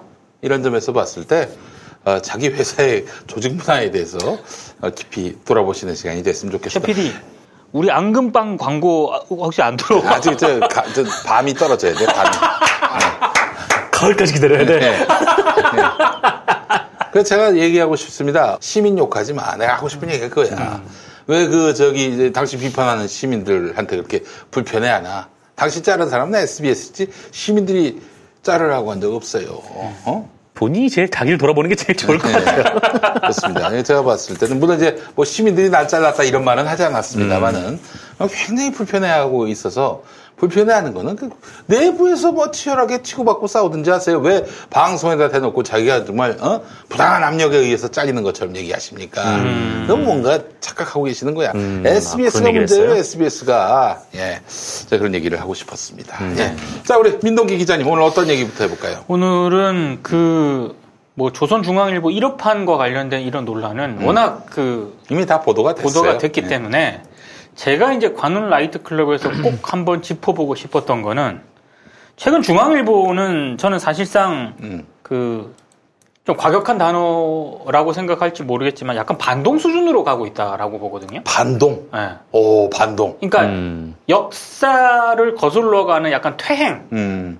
그러니까 그 단순히 뭐 1호판 이게 문제가 아니고요. 음. 그 뒤에 그 전범기업 미쓰비시 고문도 인터뷰를 하지 않습니까? 글쎄 말입니다. 그러니까 무토 마사토시를 인터뷰를 하는데 이 시점에서 도대체 왜 전범기업의 기업의 고문을 음. 인터뷰를 해서 그 사람의 얘기를 우리가 들어야 하는지 일단 잘 모르겠고요. 아, 그, 그 사람, 주한 일본 대사 했던 사람. 네, 예, 예. 야, 그 사람 골 때리는 사람이 무토요, 무토? 어, 무토, 네. 무토, 무토. 그 저기 예전에 그 고문이었던. KBS 모금 방송 동일본 네. 대지진이 있었을 때 2011년 3월에 네. KBS가 나름대로 또 모금 방송을 했다고. 음. 그쵸. 그때 나와가지고 후촉후촉하면서 한국 국민의 이런 감사하다고. 성의에 너무 감사하다. 그래놓고는 저 문재인 대통령 당선되자마자 어 아마 글 쓴 시점은 박근혜 때일 것 같은데 박근혜 말기 때일 것 같은데 혐한 서적. 어 혐한 서적을 냈어요. 한국인으로 태어나지 않은 게 다행이다. 뭐 이런 제목으로. 그러니까 중앙일보 인터뷰 이 인터뷰는 정말 나쁜 게 개새끼들 아니야. 그족 같은 새끼들 그런 인터뷰를 거- 해가지고 이 씨발. 그런 얘기를 음. 소개를 해야 독자들이 판단을 할 거 아닙니까? 그 그리고 또 그런 내용이 없어요. 또 미쓰비시 고문이란 거, 미쓰- 전범 기업 고문이란 거 한마디도 언급을 안 해요. 이 가장 씨발 핵심, 새끼들이 진짜. 어. 핵심적인 게 이제 그거거든요. 전범기업 고문이라는 얘기를 인터뷰를 하지 않았는데 저는- 발언했다는 것도 안 하고. 야, 그거는 했어. 그건 아, 약간 했어. 예. 아. 근데 저는 이걸 인터뷰를 보면서 무슨 생각을 했냐면 아 이거는 한국의 민주주의에 대해서 인터뷰를 하는데 음. 전두환한테 인터뷰를 하는 꼴이다. 민주주의 아니 아버지인데. 나는 나는 그 인터뷰를 보면서 난그 생각했거든. 어. 이건 이- 도대체 이 사람을 왜 인터뷰를 했을까? 음. 이런 생각을 했단 말이에요. 민주주의 아버지. 우리가 민주주의, 한국 민주주의에 대해서 인터뷰를 한다고 하는데 전두환 씨 인터뷰했다 그러면은 지금 아마 초등학생들도 다 비웃을걸요? 음. 인터뷰할 사람이 없냐? 음. 지금 중앙일보 저는 그 짓을 했다고 보거든요. 음. 말이 안 되는 인터뷰였는데 이 시점에서 이런 인터뷰가 계속 불거졌는데도 불구하고 음. 저는 이제 중앙일보는 좀 위험한 수준으로 가고 있다고 봐요. 음. 아니 근데 JTBC는 완전히 정신이 말짱하던데 음. 중앙일보는 왜 이렇게 다 이렇게 쓰레기들이 됐어요? 그러니까 중앙일보가 거의 반동 역사 퇴행 수준으로 가고 있는데 권석천 말고는 다 아주 제- 제정신들이 음. 아니야. 특히 이번에 진짜 전용기 칼럼. 와. 아니 그러니까 이게 깜짝 놀랐어요. 한두 군데가 아니고요. 이뭐 인터뷰 전용기 칼럼부터 시작해가지고 음. 각종 칼럼, 사설 뭐 이런 내용들이 다 제가 봤을 때는 물론 조선일보 수준까지는 아니지만 음. 상당히 중앙일보가 지금까지 보여왔던 그러니까 이 유연성 있잖아요. 나름 음. 조선일보와 비교했을 때 그게 완전히 지금 없어졌거든요. 음. 근데 저는 이 대목에서 JTBC가 음. 너무 한계를 명확하게 드러낸 것 같아요. 아, 그 비판 안 해요, 그거? 제가 JTBC를 보면서 진짜 놀랬던 것 중에 하나가 음. 조선중앙일보 1호판 논란이 시작된 논란이 시작된 직후부터 음. 지금까지 뉴스룸에서 음. 단 하나의 리포트도 없습니다. 아, 그 청와대에서 비판한 것도 안 들었어요? 그 청와대 고민정 대변인이 비판했잖아요. 예. 조선중앙일보 딱 박아가지고 예. 그것도 아예 없어요. 아, 그래요? 야. 단신도 없습니다. 오. 저는 JTBC가 지금 이 일본의 수출 규제 조치와 관련된 리포트는 잘 하고 있거든요. 음. 근데 조선중앙 1호판과 관련된 음. 이 리포트 하나도 없고요. 그리고 이 무토 마사토시 인터뷰 음. 이 논란도 굉장히 세게 불거졌잖아요. 음. 없어요. 그러니까 중앙일보와 관련해서는 철저하게 침묵인데 제가 이상하게 생각하는 건 그러면 뉴스룸에서 음. 이 수출 규제 조치 이후에 벌어진 국내 언론의 이런 아베 정부가 활용했던 이런 문제들 있잖아요. 음. 이런 문제들을 그럼 뉴스룸이 보도를 안 했느냐? 음. 엄청 많이 했어요. 조선일보와 관련된 거는 음. 정말 많이 했어요. 근데 갑자기 1호판 논란 때부터 중앙일보와 관련해서는 보도를 아예 안 합니다. 음. 이게 뭘까? 뉴스룸과 JTBC가 삼성에 대해서는 굉장히 좀 비판을 해요. 네, 비판을. 하고 네. 어느 정도 자율성을 확보했다라는 평가를 많이 받잖아요. 음. 근데 저는 이번에 확실하게 느꼈어요. 아, JTBC의 아킬레스건과 JTBC의 한계는 중앙일보의 이런 중앙일보와 관련된 사안에 대해서는 보도를 못 하더라고. 음. 저는 안 하는 게 아니라 못 한 거라고 봅니다. 공교롭게도 손석희 앵커 전화 앵커가 바로 그 사람이에요. 전용기? 전영기. 네. 네, 그렇습니다. 음. 네. 전영기였어. 맞아요. 네. 어, 이게 참 어처구니가 없는 부분이요. 홍석현 회장이 JTBC하고 중앙일보를 서로 논조가 완전히 다르게 음. 해놨잖아요. 네. 그 의도가 무엇일까? 그러니까 이제 진보 쪽도 보수 쪽도 다 끌어안기 위한 그 사업가 마인드거든. 음. 어? 어차피 그 언론이 논조를 띄지 않으면은 생존할 수 없다라고 판단된다면은 방송과 신문을 완전히 이원화해서 어느 쪽이든 우리 고객이 되게 만들자. 이런 차원인 건지. 그렇게 하기에는 이거는 너무 저 모양도 안 좋고요. 어? 꼬라지가 우스워요, 지금 이건. 아니, 그러니까 저는 그 전에 이런 중앙일보와 JTBC 이원화 정책은 뭐 나름 동의는 안 하지만 음. 나름 이해는 했거든요. 근데 지금 지금 이 아베 정권의 이 수출 규제라든가 경제적 보복 조치와 관련해서는 음. 중앙일보가 보인 스탠스는 단순히 논조의 차이가 아니라 거의 지금 반동 퇴행 수준으로 가고 있거든요. 음. 그러니까 이거는 이원화 전략이라고 보기에는 너무 그냥 두고 볼 수 없는 그런 상황인 거고 더더군다나 JTBC가 앞서 뭐 조선일보와 관련된 이런 보도들이 문제가 되고 아베 정권이라든가 일본 측의 구구 세력들이 이 조선일보 보도를 이용을 해서 한국 정부를 공격을 할 때, 문재인 정부를 공격을 할 때, 그걸 뉴스룸을 통해서 계속적으로 문제가 있다라고 보도를 한 곳이었거든요. 근데 중앙일보와 관련된 논란이 불거지니까 아예 모른 척을 하더라고요. 이거는 안 하는 게 아니라 못 하는 거라고 봐요. 저는. 그러니까 제가 이렇게 고발뉴스에서 기사를 몇 번 쓰니까 그렇게 의견을 밝히시는 분도 있더라고요.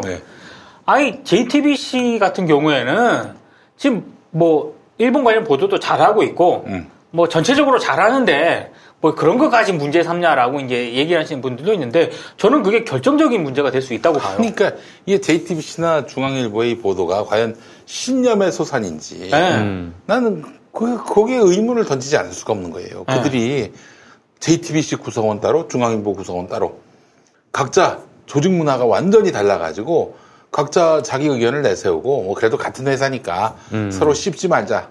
서로 보도 내용에 대해서 시비 걸지 말자. 이런 뭐 양해가 신사협정이 맺어진 거지. 난 그건 아니라고 보거든. 인적 교류를 하지 않습니까? 그렇지. 적절하게 아니 중앙일보. 그 예영준 씨 그 사람도 그 JTBC 베이징 특파원으로 네. 해가지고 리포트를 했었어요. 예.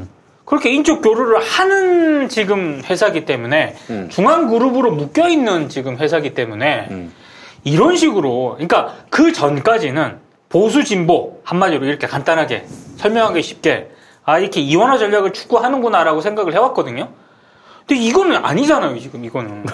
이거는 지금 너무 심하잖아 지금. 중앙일보 지면은 요즘. 그러니까 이원화 전략을 한다고 이제 보수 진보, 뭐 자유한국당 촛불 이렇게 하다가 응. 한국 일본 이렇게 아니 그게 이건 아니지 않습니까 이건 한국 일본 이렇게 어. 아, 이건 이렇게 한 너무? 심하기 때문에 음. 아 이게 이, 이거는 결정적으로 좀 한계다. 음. 이건 어, 손석희 사장이라 하더라도 음. 이 한계는 아직까지는 이게 극복을 못 하는구나.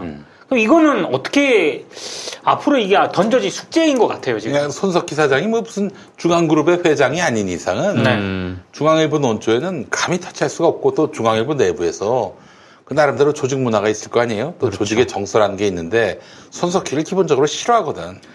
그래서 어, 그러니까 자기 싫어하는데 그거 가지고 야 논조 이렇게 족가냐 이렇게 말할 수도 없잖아요. 중앙일보 지면에 이제 얘기하라는 그런 기대까지는 하지 않지만 이 지금 한일 관계가 최악으로 가고 있는 이 상황이 불거진 이후에 JTBC 뉴스룸에서 조선일보, 그 다음에 일본 구구신문 등등에 대해서 보인 이런 것들이 있지 않습니까? 지속적으로 나를 세워서 비판을 해왔어요. 어떤 날은 세 꼭진가 보도한 적도 있어요. 그러니까 조선일보를 세 번이나 조졌다고 리포트에서. 그러니까 그런 기조라면 지금 조선일보 못지않게 중앙일보도 굉장히 이런저런 문제가 되고 있잖아요. 그러면 그 기조라면은 최소한이라도 보도는 하고 갔었어야 되는데 이걸 보도를 못하는 걸 보면서 아 이거는 근데 우리가 손석희에 주목할 필요가 없어요. 손석희는 자기 자리에서 최선을 다해. 중요한 거는 난 홍정도. 맞아요. 홍정보도. 도대체 이게 홍정보도의 갈피는 무엇인가? 이거 우리가 그걸 질문하고 있는 거예요. JTBC 잘하고 있어요. 괜찮아. 근데 이제 중요한 건 뭐냐면은 JTBC 이렇게 완전히 정상으로 가고. 있고 일 저기 중앙일본 완전히 중앙일본이 돼 가고 있는 네. 이런 상황. 이런 상황에 대해서 도대체 홍정도 머릿속에는 또 홍석현 머릿속에는 무엇이 들어있는가? 우리가 그걸 묻지 않을 수가 없는 거예요. 아, 근데 저는 중앙일보와 음. JTBC 구성원들도 서로 이제 각각 다른 어떤 독립된 회사이긴 하지만 인적 교류가 계속 있잖아요. 그러면 최소한 그 거기 있는 구성원들은 음. JTBC 있다가 중앙일보 갈 수도 있고 중앙일보 있다가 JTBC로 올 수도 있잖아요. 네. 그럼 단순히 논조가 좀 차이가 나는 수준에 그치지 않고 이런 식으로 지금 중앙일보가 역으로 가고 있는 이런 상황에 대해서는 중앙일보 내부에서 저는 목소리가 나와야 된다라고 보거든요. 그 중앙일보 JTBC가 하나의 노조잖아요. 하나의 노, 통합 노조예요, 통합 노조. 그리고 근데 지금 이 목소리가 아직은 안 나오고 있단 말이에요. 그렇죠. 아, 그러면 생각을 해보세요. 내가 JTBC에 있다가 좀 개혁적으로 리포트를 해. 음. 그 중앙일보로 발령받았어. 그럼 거기 가서는 또 완전히 또 다른 뉴스를 이 기사를 쓰고 음. 이거는 어, 저널리스트가 아니지. 그러니까 이 구성원들이 조용히 있는 것도 저는 좀 이해가 안 돼요. 음. 이게 결국에는 어, JTBC의 한계이면서 이 중앙 그룹이 이런 식으로 어떤 이원화 전략을 취하고 있는 예전에는 그냥 뭐 아, 이렇게 단순 진보 보수를 다 잡고자 하는구나 이렇게만 생각을 했었는데 그 의도가 뭘까를 요즘 계속 의심을 하게 됩니다. 그러니까 우리가 지금 문제 삼아야 될 포인트는 뭐냐면은 JTBC, 중앙일보 어느 쪽이 너희들의 진심이야 이렇게 묻는 게 아니라 중앙일보의 족 같은 보도에 대해서 JTBC 구성원들아 문제 삼아라. 너희들이 봤을 때 너희들이 보도하는 이런 자세나 저널리즘을 규정하는 그 정의가 완전히 다르지 않느냐. 저, 저 완전히 개짓거리 하고 있지 않느냐 중앙일보가 너희들의 선배가 좀 목소리를 내라. 이- 이- 이렇게 요구하고 있는 거예요 우리가. 통합 노조, 통합 노조기 때문에 좀 이런 상황에 대해서는 내부에서 목소리가 나와야 된다라고 봐요. 근데 그 통합 노조는 언론 노조에 가맹돼 있지 않죠. 네, 가맹돼 네. 있지 않죠. 않죠. 음. 이- 이것도 참 웃긴 거예요. 네. 왜또 가맹이 안 돼 있어? 음. 그 중앙일보가 탈퇴를 했죠. 과거 이제 언론 노련에 같이 있다가 있다가 조선일보하고 같이 탈퇴를 했죠. 조중동이 동아, 나왔거든요. 그게 참 슬픈 게 뭐냐면은 여전히 그래서 난 JTBC 구성원들에게 묻고 싶어요. 손석희 사장이 뭐 천년만년 있을 건 아니잖아. 그렇죠. 그만두면 다시 그 토끼한테 가가지고 어? 인터뷰하는 중앙일보화된 JTBC를 결국에는 다시 보게 되는 거 아닌가. 저는 염려를 하지 않을 수가 없는 거예요. 저는 지금 100% 공감하는 게 음. 손석희 사장이 있으니까 음. JTBC가 이 정도 온 거지. 음. 만약에 손석희라는 이런 그 사장이 JTBC에 없잖아요. 음. 그러면 그나마 그 손석희 체제 때 토대를 어느 정도 마련했다고는 하지만 음. 지금 중앙일보 저렇게 하는 거 보고 야 이거 없으면 아무리 그냥 순식간이다. 음, 지금 중앙일보 기자들도 좀 마음 한켠에는 좀 되게 열심히 하는 분들도 계시는데 되게 불안불안한 면도 있을 거예요. 그런 분들은. 그렇죠. 손석희 사장이 나가면은 이게 보도 노조가 또 어떻게 될지 모르니까 그렇죠. 예. 음, 굉장히 좀 걱정되는 상황이긴 하죠. 네. 자, 그래요. 뭐 하여튼 중앙일보는 또 이번에 다시 한번 또 시험대 위에 올랐고, 어, 이건 저는 그래서 종양일보라고 부릅니다. 종양일보. 재밌는 거는 음. 동아일보가 음. 조선중앙하고는 음. 그러니까 뭐 한결의 경향과 비교하면은 음. 비교 대상이 안 되지만 이성적이야. 어, 조선 중앙과 비교했을 때 동아일보는 음. 무지하게 이성적이거든요. 저는 이걸 왜, 왜 동아일보가 이런 스탠스를 취할까? 이완배 기자한테 물어보니까 네. 그럴 리가 없는데. 그럴 리가 없는데. 왜, 왜 그러냐면은 그 아니 지금의 그 이 상황을 못 믿겠다가 아니라 네. 동아일보의 그 이 지금의 스탠스가 음. 어, 좀그 과거엔 볼 수 없는 과거는 어땠냐면은 중앙일보나 조선일보가 뭐 지르고 나가요.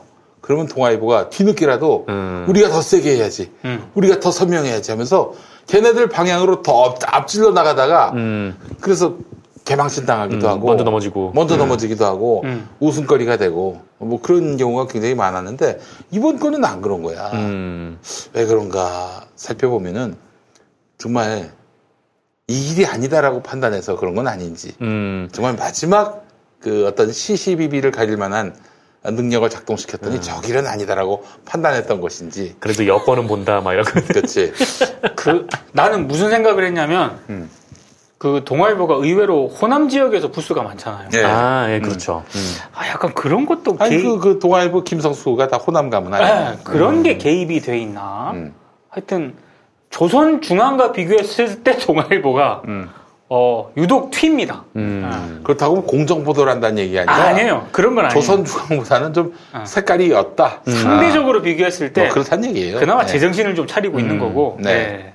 네. 적당히 치고 간다. 네, 알겠습니다. 하여튼 중앙일보 저기 계속 그런 식으로 한번 가보기 바랍니다. 어떻게 되는지. 예? 야, 아, 중앙일보는 지금 저 선 넘었어요. 일본 놈들한테 네. 잘 보이려고 그렇게 어? 그 기사를 그딴 식으로 쓰고 제목을 그딴 식으로 뭐 자기들은 직역했다라고 얘기했는데 직역한 게 족 같은 것들이에요. 예? 자, 그래서 그래 뭐 하여튼 대한민국 국민한테 마음을 잃어서 오래 한번 버틸 수 있는지 한번 봅시다. 음. 알겠습니다. 자, 관훈 라이트 클럽 함께하고 계십니다. 자, 다음 광고. 관조 참외. 무농약으로 키운, 어, 관조의 똥으로 만든, 네. 완, 거의 유기농에 범접하는, 유기농이라고 얘기하면 불법이래. 네. 똥기농. 네, 그렇습니다. 자, 이 관조 참외가 이제 시즌 오프를 앞두고 있습니다. 아, 시즌 오프. 사실은 아. 너무 아, 그러네. 아쉽습니다. 그러네, 사실은 그러네. 우리 저 음. 관조 참외 때문에 제가 너무나 행복한 지난 초여름을 보냈습니다. 네. 그동안 관조 참외를 사랑해주신 김용민닷컴 회원분들의 성원에 보답하고자 음. 8월까지 50% 넘게 인하된 아이고야. 50%요? 50%? 예, 이게 4.5kg 판매가 기준으로 35,000원에서 16,800원, 어. 52% 인하했고요. 9kg 판매가 기존 58,000원에서 25,200원. 어이구야. 이건 57%입니다. 네. 어, 받은 후에 냉장고에 보관해서 후숙해서 드시면 더욱 달콤합니다. 와, 이 절반 이하로 판매를 하네요. 그렇습니다. 자, 우리 관조 참외 얘기했고. 네. 우와, 이게 뭡니까? 이게 뭐예요? 어, 카카오 뭐, 판, 그 뭐죠? 이게 바로 네. 카카오 무선 충전 마우스패드. 아, 마우스패드? 마우스패드. 아, 마우스를 이렇게 넓게 쓰십니까? 네, 그렇습니다. 요즘에 저기, 그, 저기, 그 모니터를 두 개 이어가지고 듀얼로 하시는 분들 있잖아. 네. 그분들한테는 이 지금 마우스가 너무 작아요. 아. 네, 그래서 이걸로 해가지고. 마우스 두 개를 이렇게. 네? 키보드, 키보드. 아, 키보드 올려놓는 거예요? 아, 아, 키보드도 올려놓는 거구나. 네. 네. 키보드 웃겨보려고 한 올려놓고. 얘기였습니다. 자, 그런데 말이죠. 와, 대단합니다. 여기 뭐가 있어요, 여기? 어. 여기다 저 꽂아가지고 충전도 할 수 있는 거 아니야? 그렇죠. 여기에 이제 핸드폰을 올려놓으면은 네. 충전이 됩니다. 어, 그러면은 이건 어떻게 또 파란불로. 충전해요? 네. 네? 이건 또 어떻게 충전을 해? 아니, 여기다 꽂고, 음. 이 패드 위에다가 핸드폰을 올려놓으면, 네. 올려놓으면 네, 충전이 올려놓으면 올려놓기만 해도 네. 올려놓기만 해도 이걸 어 이렇게 되기만 해도 충전이 됩니까? 충전이 됩니다. 어 그래요? 네. 충전됩니다. 이야 진짜 충전돼요. 제가 지금 아까 처음에 이 방송 시작하면서 주셨거든요. 그래서 이게 한 올려놓은 지 왔다 한 갔다 왔다 갔다. 어그 형님 한번 좀 봅시다 이거 좀 음. 어, 되나? 어 되네 되네 네. 어 되네 돼 어돼 이거 이제 올려놓은 지 한 30분 정도 됐는데 음. 제가 배터리가 거의 없었어요. 근데 네. 50%까지 채워졌어요. 50%. 네. 자, 이걸 떼는 순간 5%로 확 떨어집니다. 아니, 농담이고, 예. 예. 어. 세상에, 네네. 여러분. 이것까지 있습니다. 이 모든 것이 다 이 한 마우스패드에서 해결이 되는 겁니다. 네. 자, 많은 분들이 좋아하는 카카오 리틀 프렌즈 캐릭터로 만든 무선 충전 마우스패드. 마우스패드. 그냥 마우스패드가 아니라 패드 위에 스마트폰을 올려놓으면 자동적으로 충전이 됩니다. 음. 마우스패드. 단 충전되는 기종은 정해져 있습니다. 충전 가능한 스마트폰 확인은 김용민닷컴에서 네네. 확인해 보시기 바라겠습니다. 각종 쇼핑몰에서 절찬리에 판매 중입니다. 자, 통상 이런 거는 3만 4천 원대, 장패드 이거는 이제 4만 3천 원대인데, 음. 자 이게 다른 사이트는 그런데 김용민닷컴은 단패드 우리 저 정동지가 들고 있는 거, 네, 요거. 그 딴 데서는 3만 4천 원인데 김용민닷컴은 2만 9천 원. 오, 음, 5천 또 요거, 원이나. 요거 요거 요거 저 딴 데서는 4만 3천 원인데 김용민닷컴에서는 3만 9천 원. 오. 대단합니다, 여러분. 39,000 원. 네. 네. 자 남녀노소 누구나 좋아하는 카카오 리틀 프렌즈 무선 충전 마우스패드 최신상을 김용민닷컴에서 압도적 최저가에 만나보시기 바라겠습니다. 네. 감사합니다. 음. 장사 잘하지? 에휴, 또 우리 저 시청자들이 너무 착해서 다 사줘 또. 아니, 근데 이게 이뻐, 보니까. 네, 아주 잘 만들었어요. 나의, 나의 라이언 패드가 초라해지고 있어요. 음, 아, 그래요. 너무 초라해졌는데? 음. 자, 그럼 바로 관훈 라이트 클럽 계속해서 정상근 동지 예 브리핑 네, 이거 함께하겠습니다. 사실 이 지난주 언론계에서 가장 뜨거웠던 뉴스 중에 하나인데 네. 이 MBC 계약직 아나운서 음, 그래요. 이게 논란이 좀 있었어요. 그래서 네. 어, 뭐 저도 생각이 있긴 한데 음, 일단 개요만 좀 설명을 드릴게요. 네. 아, 일단 이 지난 2016년에서 2017년 사이에 음. 이 김장겸이 사장으로 있을 때 어, 이 MBC 아나운서들이 채용이 됐습니다. 근데 음. 채용이 어, 1년 단위의 계약직이었어요. 음. 이때 좀 돌아보시면 김재철 이후에 공채를 안 했고 공채 대신에 이제 이런 식으로 뭐 계약직 인원들을 뽑아가지고 네, 좀 이렇게 했었죠. 음. 그래서 아나운서들을 2년 연속으로 이렇게 1년 단위 계약직으로 뽑았는데 어, 최승호 사장이 MBC에 취임한 이후에 이 사측에서 이 사람들한테 계약 갱신을 하지 않고 음. 어, 재계약 불발로 이 사람들이 이제 MBC를 떠났습니다. 음. 떠났는데 이제 이후에 법적 싸움이 시작이 됐어요. 예. 그래서 계약이 만료된 아나운서들이 지난해 6월 이 서울 지방노동위원회에 이 부당해고 구제 신청을 제기를 했고 음. 아, 3개월 뒤에 부당해고 음. 판정을 받았고요. 네. 아, 그리고 중앙노동위원회에서도 지난 1월에 이 판정을 이제 유지를 했고요. 음. 그래서 MBC가 이에 불복을 해서 이 노동위 판정의 행정소송을 제기를 한 상황이고 음. 그리고 이 아나운서들도 MBC를 상대로 해고 무효 확인 소송을 어, 제기를 한 어. 네, 상태입니다. 양측이 다 그쵸. 소송을 걸었어요. 네. 어, 그리고 지난 5월에 이 서울 서부지법이 이 본안이 판결 나올 때까지, 그러니까 이게 부당해고다 아니다 판결이 나올 때까지 일단은 이 아나운서들의 근로자 지위를 유지해라. 어. 네, 이런 가처분 명령을 내렸고, 네. 어, 판결이 나올 때까지는 이렇게 복직을 시키라라는 결론인 거죠. 음. 어, 그래서 MBC가 이제 이들의 출근을 지시를 했습니다만, 음. 이 아나운, 아나운서들을 이제 기존의 아나운서실이 아니라 어, 별도로 공간을 내어주고 여기에 이제 배치를 하고 업무를 주지 않은 음. 그런 상황입니다. 그리고 이 회사 게시판 그리고 이메일 같은 또 전산망도 차단을 한 그런 상황이고요. 음. 어, 이에 이 아나운서들이 이 지난 7월 16일에 이 직장 괴롭힘 방지법이 시행이 되자 예. 그 진정서를 접수를 했는데 이게 이 직장 괴롭힘 방지법의 1호 진정서가 됐습니다. 네. 일단 개요는 이렇고 어, 그럼 이제 이 쟁점에 대해서 좀 말씀을 드리면 음. 어, 첫 번째는 그 이 아나운서들을 적폐로 규정할 것인가 음. 라는 쟁점이 좀 있는 것 같아요. 그러니까 찬성하는 측에서는 아니 뭐 모르고 들어왔냐 너네 어차피 들어와서 이 정규직들 다 뭐 이제 뿔뿔이 이제 흩어지고 막 유배 가고 하면은 그 자리에 대체 인력으로 들어와서 활동하려고 했던 거 아니냐. 우리가 그때 방송에서 그 했던 말이 생각납니다. 들어가지 말라고. 음. 그거는 적폐 세력을 도와주는 거다. 음. 어, 그 그렇게 얘기를 했던 기억이 납니다. 음. 예. 반면에 이제 반대하는 측에서는 어, 이 사람들이 뭐 대체 인력으로 뽑힌 게 아니다. 대체 대체 인력은 이제 파업 중에 뽑는 게 대체 인력이니까 음. 그때는 이제 2012년에 뽑힌 사람들이 이제 이 일종의 이제 대체 인력인 거고 이 사람들은 그 파업 상태가 아닌 중에 음. 그러니까 공채를 없앤 MBC의 이 비정규직으로 채용이 됐을 뿐이다. 음. 이렇게 얘기를 하고 있고요. 어, 두 번째 쟁점은 그 이들에 대한 계약 만료가 정당한가. 음. 어차피 이제 계약직이니까 이 계약 음. 만료를 하는 게 정당한가 이제 그 부분인데 뭐 찬성하는 측에서는 이게 해고가 아니라 계약 만료다. 계약 만료가 됐으니까 나가라는 거고 본인들이 억울하면 이제 뭐 시험을 보고 들어오면 된다. 뭐 이렇게 주장을 하고 있고요. 예, 반대하는 쪽에서는 이 공채를 하지 않은 상태에서 들어왔기 때문에 어쨌든 이 사측으로부터 갱신에 대한 약속을 받았고 또 뭐 별다른 문제 없이 일을 해왔기 때문에 뭐 교용권을 이제 유지를 해야 된다. 뭐 그렇게 얘기를 하는 갱신에. 대한 약속은 누가 한 거예요? 당시 이제 김장경과 김장경 신동우가 한 거죠. 때 음.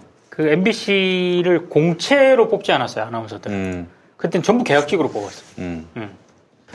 어쨌든 그렇습니다. 네. 그러니까 이제 그 그런 약속이 어떤 문서로 남은 것도 아니고 그냥 구두로 약속했다는 거예요? 네, 문서로 약속한 건 아니고 이 사람들의 문서상에서는 1년 계약직으로 되어 있을 거예요. 음, 그래서 갱신을 하는 건데 그래서 최승호 사장이나 기존 아나운서 국은 그건 어디까지나 문서로만 남은 것이니까 구두 약속은 유효하지 않다 이런 입장에서 예, 그분들은 계약 만료가 된 것이고 더 이상 고용을 유지할 이유가 없다 이런 입장인 거네요. 음, 그런 셈이죠. 네. 그러니까 이 해고가 뭐 해고가 아니라 계약 해지에 따른 그냥 결별이라는 거죠. 음. 이걸 두고 상당히 지금 뜨겁죠. 네, 굉장히 뜨겁죠. 언론계에서. 이게 그 손정원 아나운서, 네. 예, 손정원 아나운서의 페이스북이 좀 화제가 됐고 또 음. 이어서 이제 전종 아나운서인가요? 네. 그분의 또 페이북 글이 또 화제가 되기도 했었죠. 음. 아, 뭐 그분들이 적폐일 리가 있겠습니까? 음. 그, 저 계약직 아나운서들 그분들이 적폐일 리는 없을 테고 다만 그 시대에 무슨 역할로 자기들에게 일이 주어질지 또 자기들이 어떤 맥락에서 채용되는 건지 뻔히 알 텐데 음. 그렇잖아요. 그 2012년 이후에 말 안 듣는 아나운서들 자기들하고 정치적인 색채가 다르다고 판단되는 아나운서, PD 기자들을 다 한직으로 보낸 거 아닙니까? 네. 그 와중에 이 사람들을 보냈으니 사람은 필요할 것이고 그렇게 해서 이제 채용된 거 아니겠어요? 평시 상황에서 그렇게 뭐 됐다면 모르겠지만은 이 명백하게 MBC가 어, 이른바 MBC 안에서의 그런 정권의 비판적이고 협조적이지 않은 이런 방송인들을 도려내기 위해서 그렇게 해서 채용을 했던 것이고 그 과정에서 자기들이 뽑혔고 어 그래서 그들을 대체할 역할이 부여됐다는 것을 뻔히 알았기 때문에 그렇기 때문에 이분들이 다른 노동자들과 같을 수는 없겠다 그런 생각은 들면서도 아 근데 좀 아쉬움은 있어요. 음, 그렇게 따로 이렇게 공간을 마련해주고 또 뭐 이메일이라든지 음. 또 출입증도 뭐 그냥 뭐 출연자들이 네. 받는 뭐 출입증 같은 거, 방문증 방문증 같은 거 비슷한 거. 굳이 그랬어야 했는가 그런 생각이 그러니까 저는 음. 김용 PD 얘기에 동의하면서도 음. 어그 2012년 파업 때 음. 이른바 그 시용 기자 그 다음에 그때 당시 파업 이후에 들어온 음. 경력직 그분들한테는 죄송합니다만 완전히 그 저는 적폐 세력이라고 보거든요. 그거는 경력직이고 파업 중일 때 시용 기자로 들어왔다라고 하는 것은 2012년에 들어온 네. 사람들 예. 그 본인이 어떻게 에, 그 MBC 기자 혹은 음. 그 언론인으로서 음. 활용되어질지 음. 상당 부분 동의하고 저는 들어갔다라고 생각을 하거든요. 음. 네, 네, 그래서 네. 그 사람들은 저는 일단 논외인데 음. 이번에 그 계약직 아나운서 같은 경우는 이제 그들 입장에서 한번 생각을 해봤을 때 음. 에, 젊은 선수들이잖아요. 그래서 MBC도 어, 제가 봤을 때는 여러 군데 넣는 그 원어부댐 언론사 중에 하나였을 거예요. 아, 그렇지. 여러 군데 넣는 그러니까 지금 한결에 들어간 선수가 반드시 진보적이어서 한결에 들어갔느냐? 저는 아니라고 보거든요. 조선일보도 같이 쳤어요. 네. 다 넣었어요. 다 넣었는데 들어간 거거든요. 예전에 제가 많이 얘기했습니다만 덕소에서 처음 예. 신원사님 할 때 조선일보 판촉하는 사람한테 아예 됐다고 그 집에서 전화를 했는데 한겨레에다 전화한 거야. 그래서 저기 한겨레 구독하겠다고. 어 저기 가겠다고. 갔더니 그 사람이야. 지구 공동으로 운영했나 보죠. 그렇지. 그러니까 네. 저는 그런 어떤 생각으로 보고 있거든요. 어, 그랬을 때 이 선수들한테만 온전하게 그 책임을 묻는 것도 굉장히 가혹하다. 예. 저는 그런 생각이 들더라고요. 저는 이 그 손정은 아나운서 페북도 그렇고 이 분들이 굉장히 화가 많이 있을 거라고 생각을 해요. 가슴에 얼마나 쌓인 게 많겠어요. 그쵸. 한참 방송해야 될 때 손정은 아나운서가 진짜 80년생인데 음. 그때 이제 그 뭐 브런치 만들러 가고 막 그럴 때가 가장 방송에서는 특히나 여성 아나운서들 우리나라 언론이 좀 소비하는 방식을 보면은 그때가 최전성기. 그렇죠. 예, 예. 인데 그때 방송을 못 하게 했으니. 네, 그때 방송을 이제 못 하게 한 거고 음. 그렇게 해서 이제 보냈는데 그게 얼마나 좀 켜켜이 한으로 쌓였겠냐라는 생각은 좀 들어요. 그리고 음. 이분들 그러니까 16, 17번, 4번 아나운서들이 정말 그냥 여기저기 막 뭐, 어, 거- 그 원서를 넣다가, 그, MBC가 공지를 하도 안 하니까, 뭐 아니면 또 MBC를 기다렸다가, 이렇게 들어오신 분들이 있을 수도 있지만, 근데 저도 이분들이 좀 아쉬운 거는, 만약 이분들이 들어왔으면은 적어도 그 MBC가, 언론노조 MBC 본부가 이제 정권이 바뀌고 파업을 했을 때, 그러니까 이 8월 15일 직전이더라도, 광복절 직전이더라도 이분들이 어떻게 힘을 싣는 활동을 했었어야 한다고 봐요. 이게 음. 실제로 MBC 내부에서 비정규직들, 그러니까 뭐 작가분들도 그렇고 다른 비정규직 분들 같은 경우에는 그 파업에 같이 동참한 분들이 꽤나 많아요. 그래서 음. 이 사실은 잘렸어요. 네, 그래서 좀 그게 뭐 계약이 또 안 된 경우도 있고 음. 그런 분들이 많아서 좀 이분들도 그런 모습을 좀 보여줬다면 지금 이렇게 그 있는 분들이 이렇게까지 좀 등을 돌렸을까라는 생각은 들어요. 근데 음. 그런 생각은 드는데 한편으로 저도 김현 PD랑 좀 생각이 비슷한 거는 한편으로는 또 그런 생각이 드는 거예요. 왜 그런 욕먹을 일을 하냐 이거야. 그냥 뭐 같은 아나운서실에서 근무하지 못하더라도 그에 상응하는 직원으로서의 대접은 해주는 것이 온당하지 아니 않았겠는가. 일단 법원에서 그렇게 판단을 했기 때문에 네. 저는 MBC 경영진이 예. 그 법원 판결에 동의하지 않더라도 음. 본인들이 당한 게 있잖아요. 네. 그러면 조금 차별은 했었어요. 차별화된 모습은 보였어야 된다라고 보는데 아, 그 차별화된 모습이라고 하는 거는 김재철이 그렇게 김재철 했듯이 그 똑같이 해서는 안 된다. 음. 이전 경영진이 했던 것처럼 약간 지금 약간 배제하는 형식으로 가지 않습니까?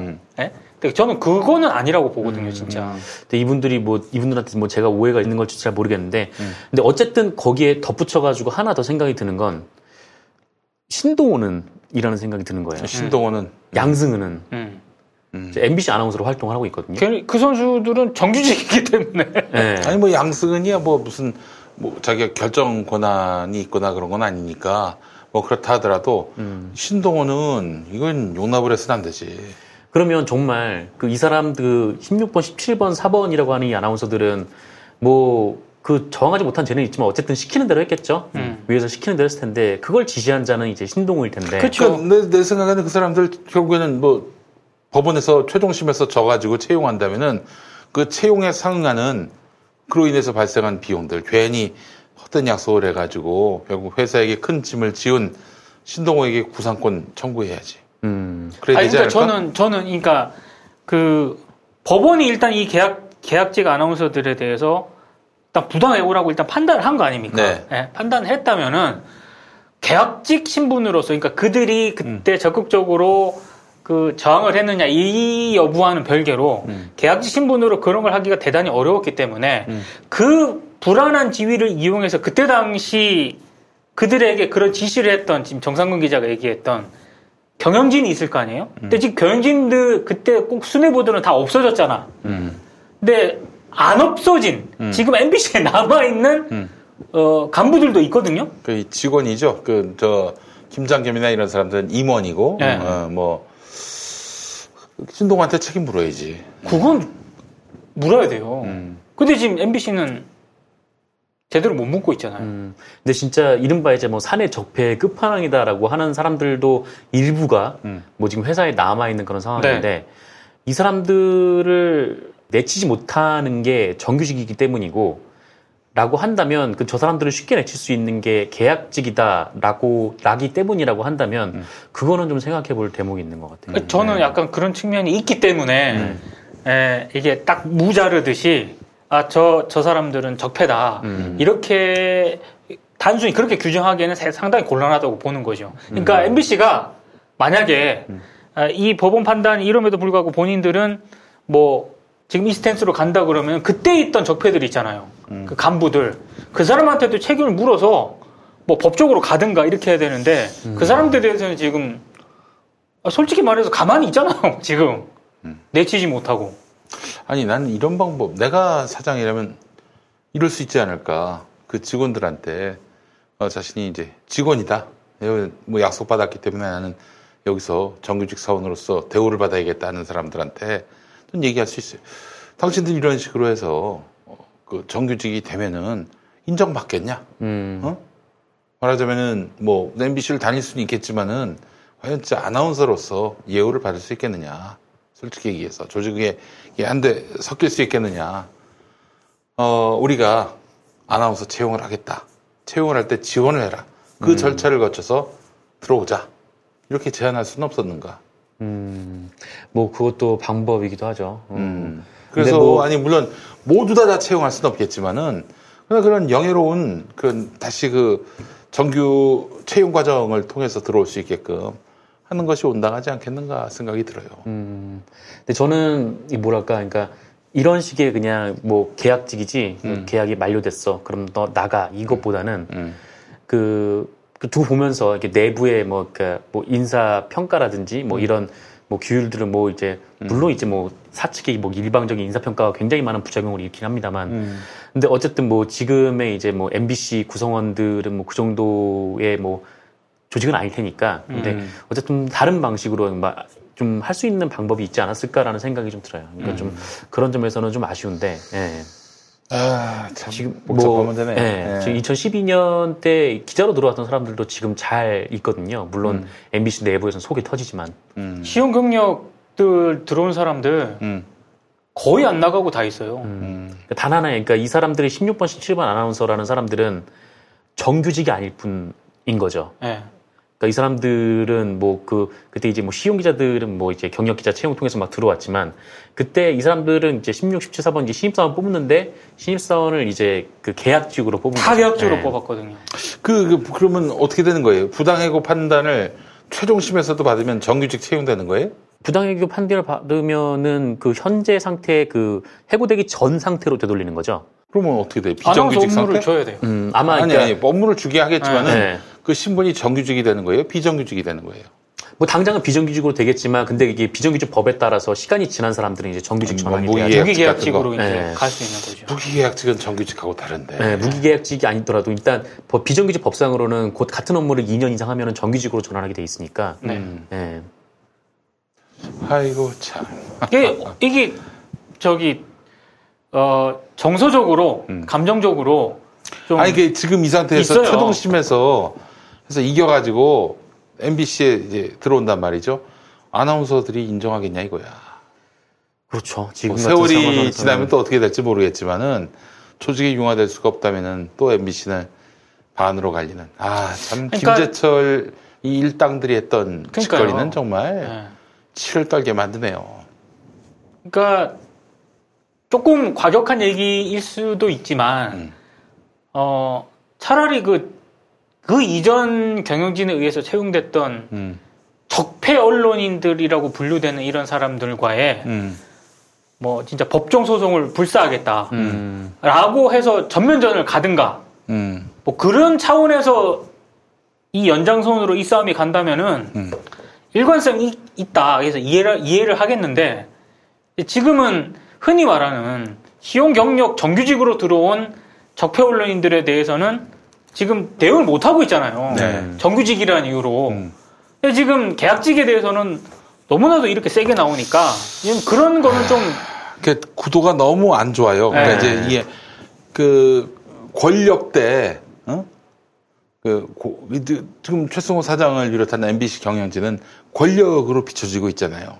근데 그 사람들은 이제 약자로 비춰지고 있고요. 권 권력자 대 약자의 이 프레임에서는 어 이거는 사실 진짜 이게 최악의 상황으로 갈 수밖에 없어요. 음. 그렇기 때문에 권력자로서 어 이 그 약자하고 정면으로 붙기보다는 어 그렇게 과거 권력자들과의 상대에서 어 과거 겨- 과거 권력자들과 상대해 가지고 어 MBC의 이익을 구현하는 방법밖에 없는 것 같아요. 지금의 이런 대결 구도는 음. 어, 너무 안 좋아요. 네. 그리고 또 이제 사실은 손정은 아나운서가 진보적 색채를 띈 사람들한테도 비난을 받잖아요. 음. 왜 그렇습니까?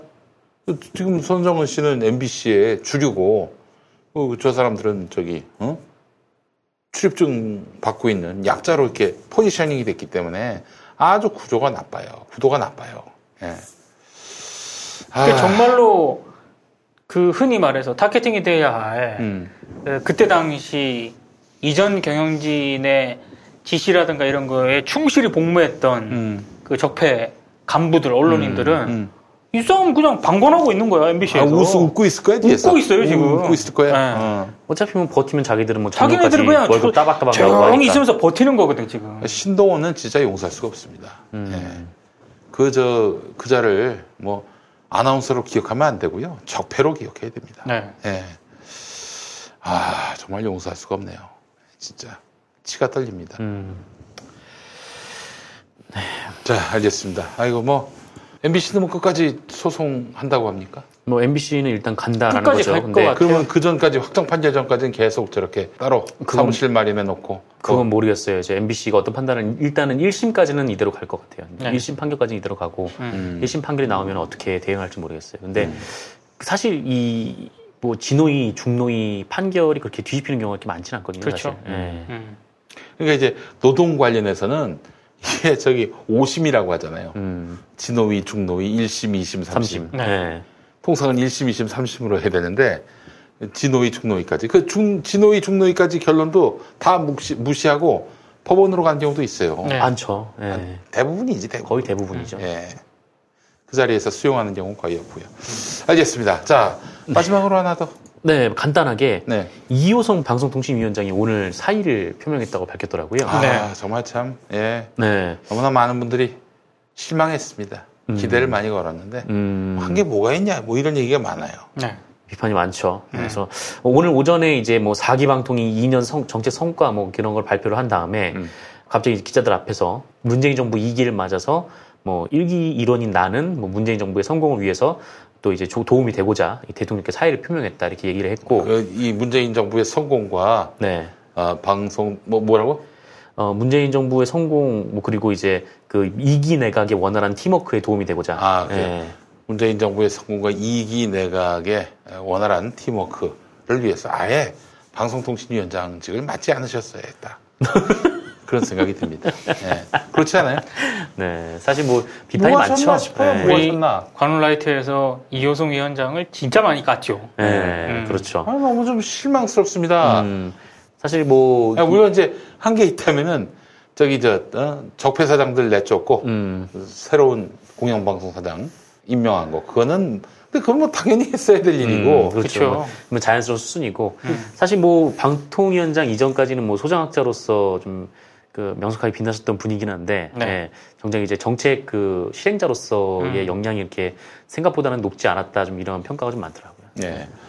최민희 전 의원을 방송통신위원장으로 아 그건 안 됩니다. 안, 안 됩니다. 됩니다. 그러면 그분 지금 저기 대법원에서 네. 정치활동 금지 지금 4년 받았잖아요. 아 그리고 이제 그 국회의원이 자리를 그만둔 다음에 예. 그 다음 그 다음 총선 기간이 흐를 때까지 네. 방통위원장이 앉을 수 없다라는 법을 최민희 의원까지 만드셨어요. 만드셨어요. 그러니까 아예 대상 후보 자체가 안 돼요. 후보 자체가 안 돼요. 어, 최민희 그- 전 의원은. 괜히 그 말씀 안 하셨으면 좋겠고. 네. 네. 그래서 지금 거론되는 사람이 연합뉴스 보니까 표한수 시사인 대표, 음. 어, 그리고 한상혁 변호사. 음. 네.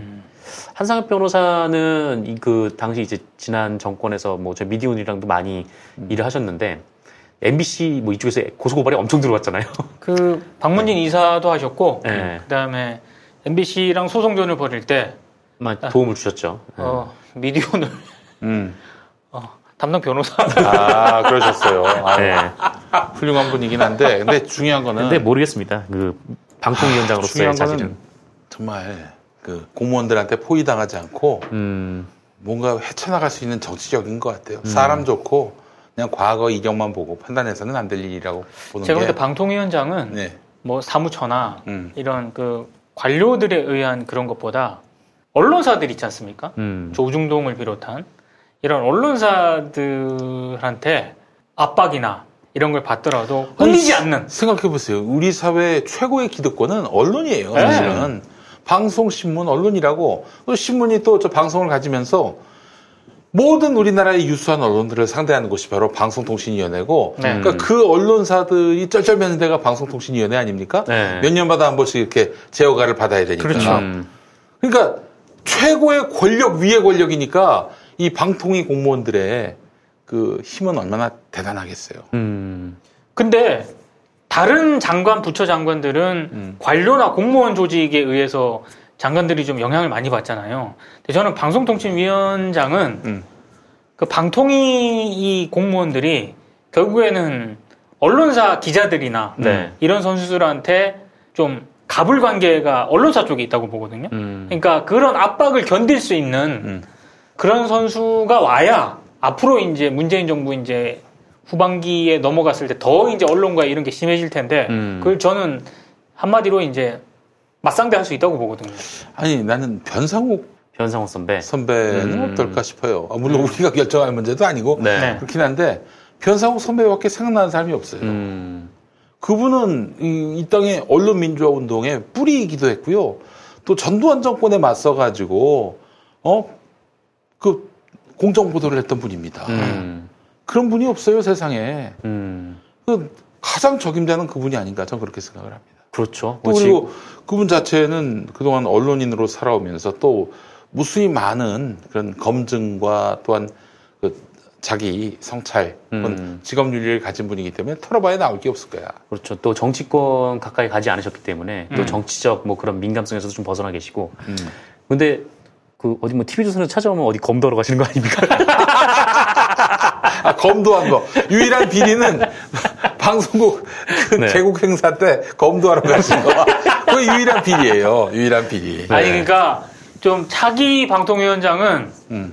좀 언론하고 맞짱 뜰수 있는 분이 꼭 왔으면 좋겠어요. 음. 저승사자가 와야죠. 네, 저승사자. 굴하지 않고. 음. 네. 아, 우리 변상욱 선배는 뭐 무서운 사람. 아니잖아요. 네. 허허실실 하시면서도 맺고 끊는 게 정확하시고 할 말 하시고 할 행동 하시고 난 그만한 분이 없다고 생각을 합니다. 그냥 열받으면 진짜, 이제 음. 저 언론사 사주들한테 예. 어 검도 한 판 뜹시다. 그냥 다음 방통위원장은 제가 봤을 때 그냥 공정하게 이 방송사 평가를 해서 어, 종편 승인을 처리하면 그냥 그대로 이제 공이 될 거라고 아니 봅니다. 그냥 그 기준대로 아니 네, 평가 기준대로. 점수대로 변상욱 선배는 TV조선 날릴 수 있는 사람이에요. 우리가 그, 그 잣대로 봐야 돼. TV조선 날릴 수 있느냐. 그렇다면은 그 날라갈 위기에 놓인 TV조선이나 조선일보가 가만두겠어? 얼마나 뒤를 탈탈 털겠어요. 네. 그렇죠. 유무영의 압박을 얼마나 많이 가하겠어. 그럼에도 불구하고 굴하지 않고 어, 내 목숨 던져서 어 이거 적폐를 없애겠다. 할 수 있는 사람은 내가 보기엔 변상욱밖에 없어. 만약에 변 선배 됐을 때 네. 정말 그 검도 사건 네, 검도 사건. 조선일보 일면에 조선일보 일면에. 한국 방통위가 창피하다. 현 선배 그래서 검도 빵 이러고 있는 거. 네, 정말 정말 정말 아 방통위는 바뀌어야 돼요. 네. 그리고 지금 아 아니 그. 그 자리 가서 이렇게 주저앉아가지고 즐기시더라고, 자꾸 자리를. 근데 거- 그 자리, 그러니까 그 자리는 전투하는 자리예요. 음. 이런 데가 아니에요, 진짜. 그 최강욱, 저, 이- 지금, 어, 최강욱 변호사. 민정비서관 음. 얘기도 나오고 있는데, 그분은 뭐, 뭐 박문진 이사 오래 하셨으니까 할. 수도 음. 있다는 생각이 드는데, 아, 근데 이제 이 관료들, 관료들을 통솔하면서 관료들보다도 더 고- 높은 음. 전문성과 그렇죠. 그, 이 미디어 현장에서의 경험. 네. 그래서 그들을 압도할 수 그렇죠, 있는 그렇죠. 능력까지 다 감안을 해야 될 것 같아요. 음, 아니, 최강욱, 변상욱 딱 좋네. 욱, 욱, 투, 욱이 음. 좋겠어. 음. 최욱을 문화통신 최욱까지, 최욱까지. 문화부 장관으로. 아니, 최욱은 저기 홍보대사. 홍보대사. 그렇습니다. 아, 이가 참 우리, 에, 그, 방통위가 이제 좀, 이제, 문재인 정부 후반기인데, 음. 또 이제 술에 술탄 듯, 물에 수- 물탄 듯. 아니, 그러면 안 돼요. 그냥 뭐, 음. 덕망 있으신 분 갖다 앉히면은 될 일도 안 됩니다. 음. 지금 우리가 개 얼마나 개혁을 간절히 바랍니까? 예? 덕망 있는 분 갖다 세우지 마시고요. 뭐 털어서 뭐 흠 없는 사람 말고 전투력 짱인 사람을 배치해야 싸울 됩니다. 사람을 좀 갖다 오. 세워야 됩니다. 전투력 짱. 정준희 교수. 예? 정준희 교수. 정준희 교수? 네, 아, 얘기 정준희 나오네요. 교수님. 음. 아, 그분도 좋지. 네. 그렇죠. 젊은 사람도 기용할 필요도 있을 아, 것 좋죠. 같아요. 음. 근데 이제 위원장까지 하시려면은 좀 뭐랄까, 어? 아, 모르겠습니다. 예, 정준희 교수도 좋네요. 예, 그래요. 김용민 위원장 얘기도 나왔습니까? 네, 아유, 나왔네요. 네. 제가 몇, 몇 놈 좀 풀었습니다. 아. 네네. 예, 알겠습니다. 효도를. 효도로 다 죽었어, 방송통신위원장. 씨. 그냥 그 회의실에서, 아! 이 소리만 나고. 네. 방송으로 안 봐오는 거 아닙니까? 예, 알겠습니다. 이렇게 해서 이번 주 마치죠. 뭐. 네. 자, 여러분 다음 주에 쉽니다. 아, 네. 휴가철. 휴가. 쉬고. 네. 어, 하여튼, 김용민 TV의 월요일부터 그 목요일까지 모든 방송 다 쉬고, 음. 김용민 브리핑도 쉬고, 아, 우리도 한번 쉬어야지. 네. 어디 갑니까? 예? 아니, 나는 저기, 또 월요일, 화요일은 또, 월요일, 화요일은 KBS 1라디오 김용민 라이브 생방을 해야 돼. 아, 거기, 거기 못 냈습니까? 아니, 이제 그, 저, 뭐, 저녁 시사 프로인데, 음. 일주일 내내 쉬는 건 말이 안 되잖아요. 음. 통상 이럴 때는 좀 대타 MC를 써야 되는데, 네. 굳이 내가 해야 된대. 음. 아, 그래서 이제 뭐, 딴 분이 좀 했으면 좋겠는데, 또 딴 분을 시키자니 너무 잘하면 또 곤란하지 않습니까? 음. 어? 뭐 그래서 이제 또 위기 때인데, 네. 네. 김재동도 그만두는 판에 안 되겠다 해서 그냥 월요일, 화요일은 나가고, 위기 탈출 넘버원. 수목금은 좀 쉬려고. 아, 수목금 쉬시려고. 예, 네. 그렇습니다. 예. 자, 다음 주는 좀 그렇게 해서 저 관훈 라이트 클럽도 쉬고, 음. 어, 또 저기, 내일, 에, 피아지 방법원도 쉬고, 네. 어, 그리고. 아, 내일 쉽니까? 내일? 아니, 다음 주, 다음 주, 아. 다음 주. 어, 다음 주 쭉 이제. 그 다음 주 쭉. 히히히 스토리, 정치부심 다 쉽니다. 네. 다음 주는 쉬니까 이번 주는 뭐, 하여튼, 이렇게 해서 마무리해서 7월 마무리 방송이 되겠네요. 네. 네. 8월에 다시 뵙도록 하겠습니다. 네. 예, 예. 여러분, 고맙습니다. 다음 주에 뵙겠습니다. 다 다음 주에 고맙습니다. 뵙겠습니다. 고맙습니다. 예. 유튜브에서 만나세요. 관훈 라이트 클럽에 오신 여러분 환영합니다. 황금 선박에 오르신 여러분 환영합니다. 우먼스 플레이입니다. 섬김 쇼와 함께하는 시간입니다. 오늘도 히히스토리의 문을 열겠습니다. 프로듀서 김영민의 모든 콘텐츠를 영상으로. 즐거운 분, 즐거운 분. 유튜브에서 김용민 TV를 구독하세요. 김용민 TV. 팟캐스트 포털 팟빵에 김용민 브리핑 게시판에 올라온 사연 일부 소개합니다. 크로마파님, 9월이면 국산 불산으로 충당 가능해진다고 하는군요. 솔브레인에서 삼성과 하이닉스 물량을 모두 소화할 수 있다고 합니다. 어차피 지금 쓰는 순도의 불산은 외계 기술이 필요한 수준도 아니고 그냥 수요 물량만큼 양산이 가능하느냐 아니냐의 문제였기 때문에 솔브레인은 어차피 삼성 밴더라 갑툭튀 업체에서 받아오는 리스크는 없을 것 같습니다. 납품되는 불산에 맞춰서 공정 셋업하고 그냥 쭉 가면 되는 것. 이렇게 되면 9월 이후에 다시 일본에서 불산 우리나라에 납품하는 게 힘들어질지 모릅니다. 대한민국 반도체 회사들이 몇백억 안 되는 전체 불산 시장의 상당 수요를 소비하는데 그동안 그 시장 나눠 먹자고 달려들 이유가 없었던 것이고 불산 정제 기술을 가진 중소기업들은 정제 기술은 있지만 양산할 설비가 안 되는데 이 몇백억 시장 때문에 투자하기 애매했던 것이죠. 아무튼 일본 불산 제조사들은 문 닫아야 할지 모르겠네요. 이란 같은데 무기용으로 팔 거 아니면 네 이런 걸 남겨주셨습니다. 어, 이 업계에 계신 모양인가 봐요. 전문성이 느껴지지 않습니까?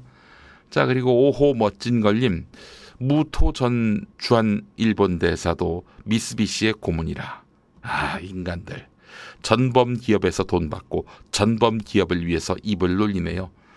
염치나 탑재하고 사는지.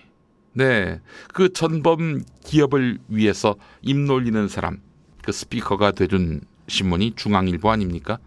부끄러운 줄 알아야 합니다. 네. 2019년 7월 24일 수요일 방송 모두 마칩니다. 애청해주신 여러분, 감사합니다. 김용민 브리핑과 함께한 시간 어떠셨어요? 구독하기, 별점 주기, 댓글 달기, 후원하기로 응원해주세요. 이 방송을 유튜브 김용민 TV를 통해서도 만날 수 있는 거 알고 계시죠? 그럼 다음 시간에 다시 만나요.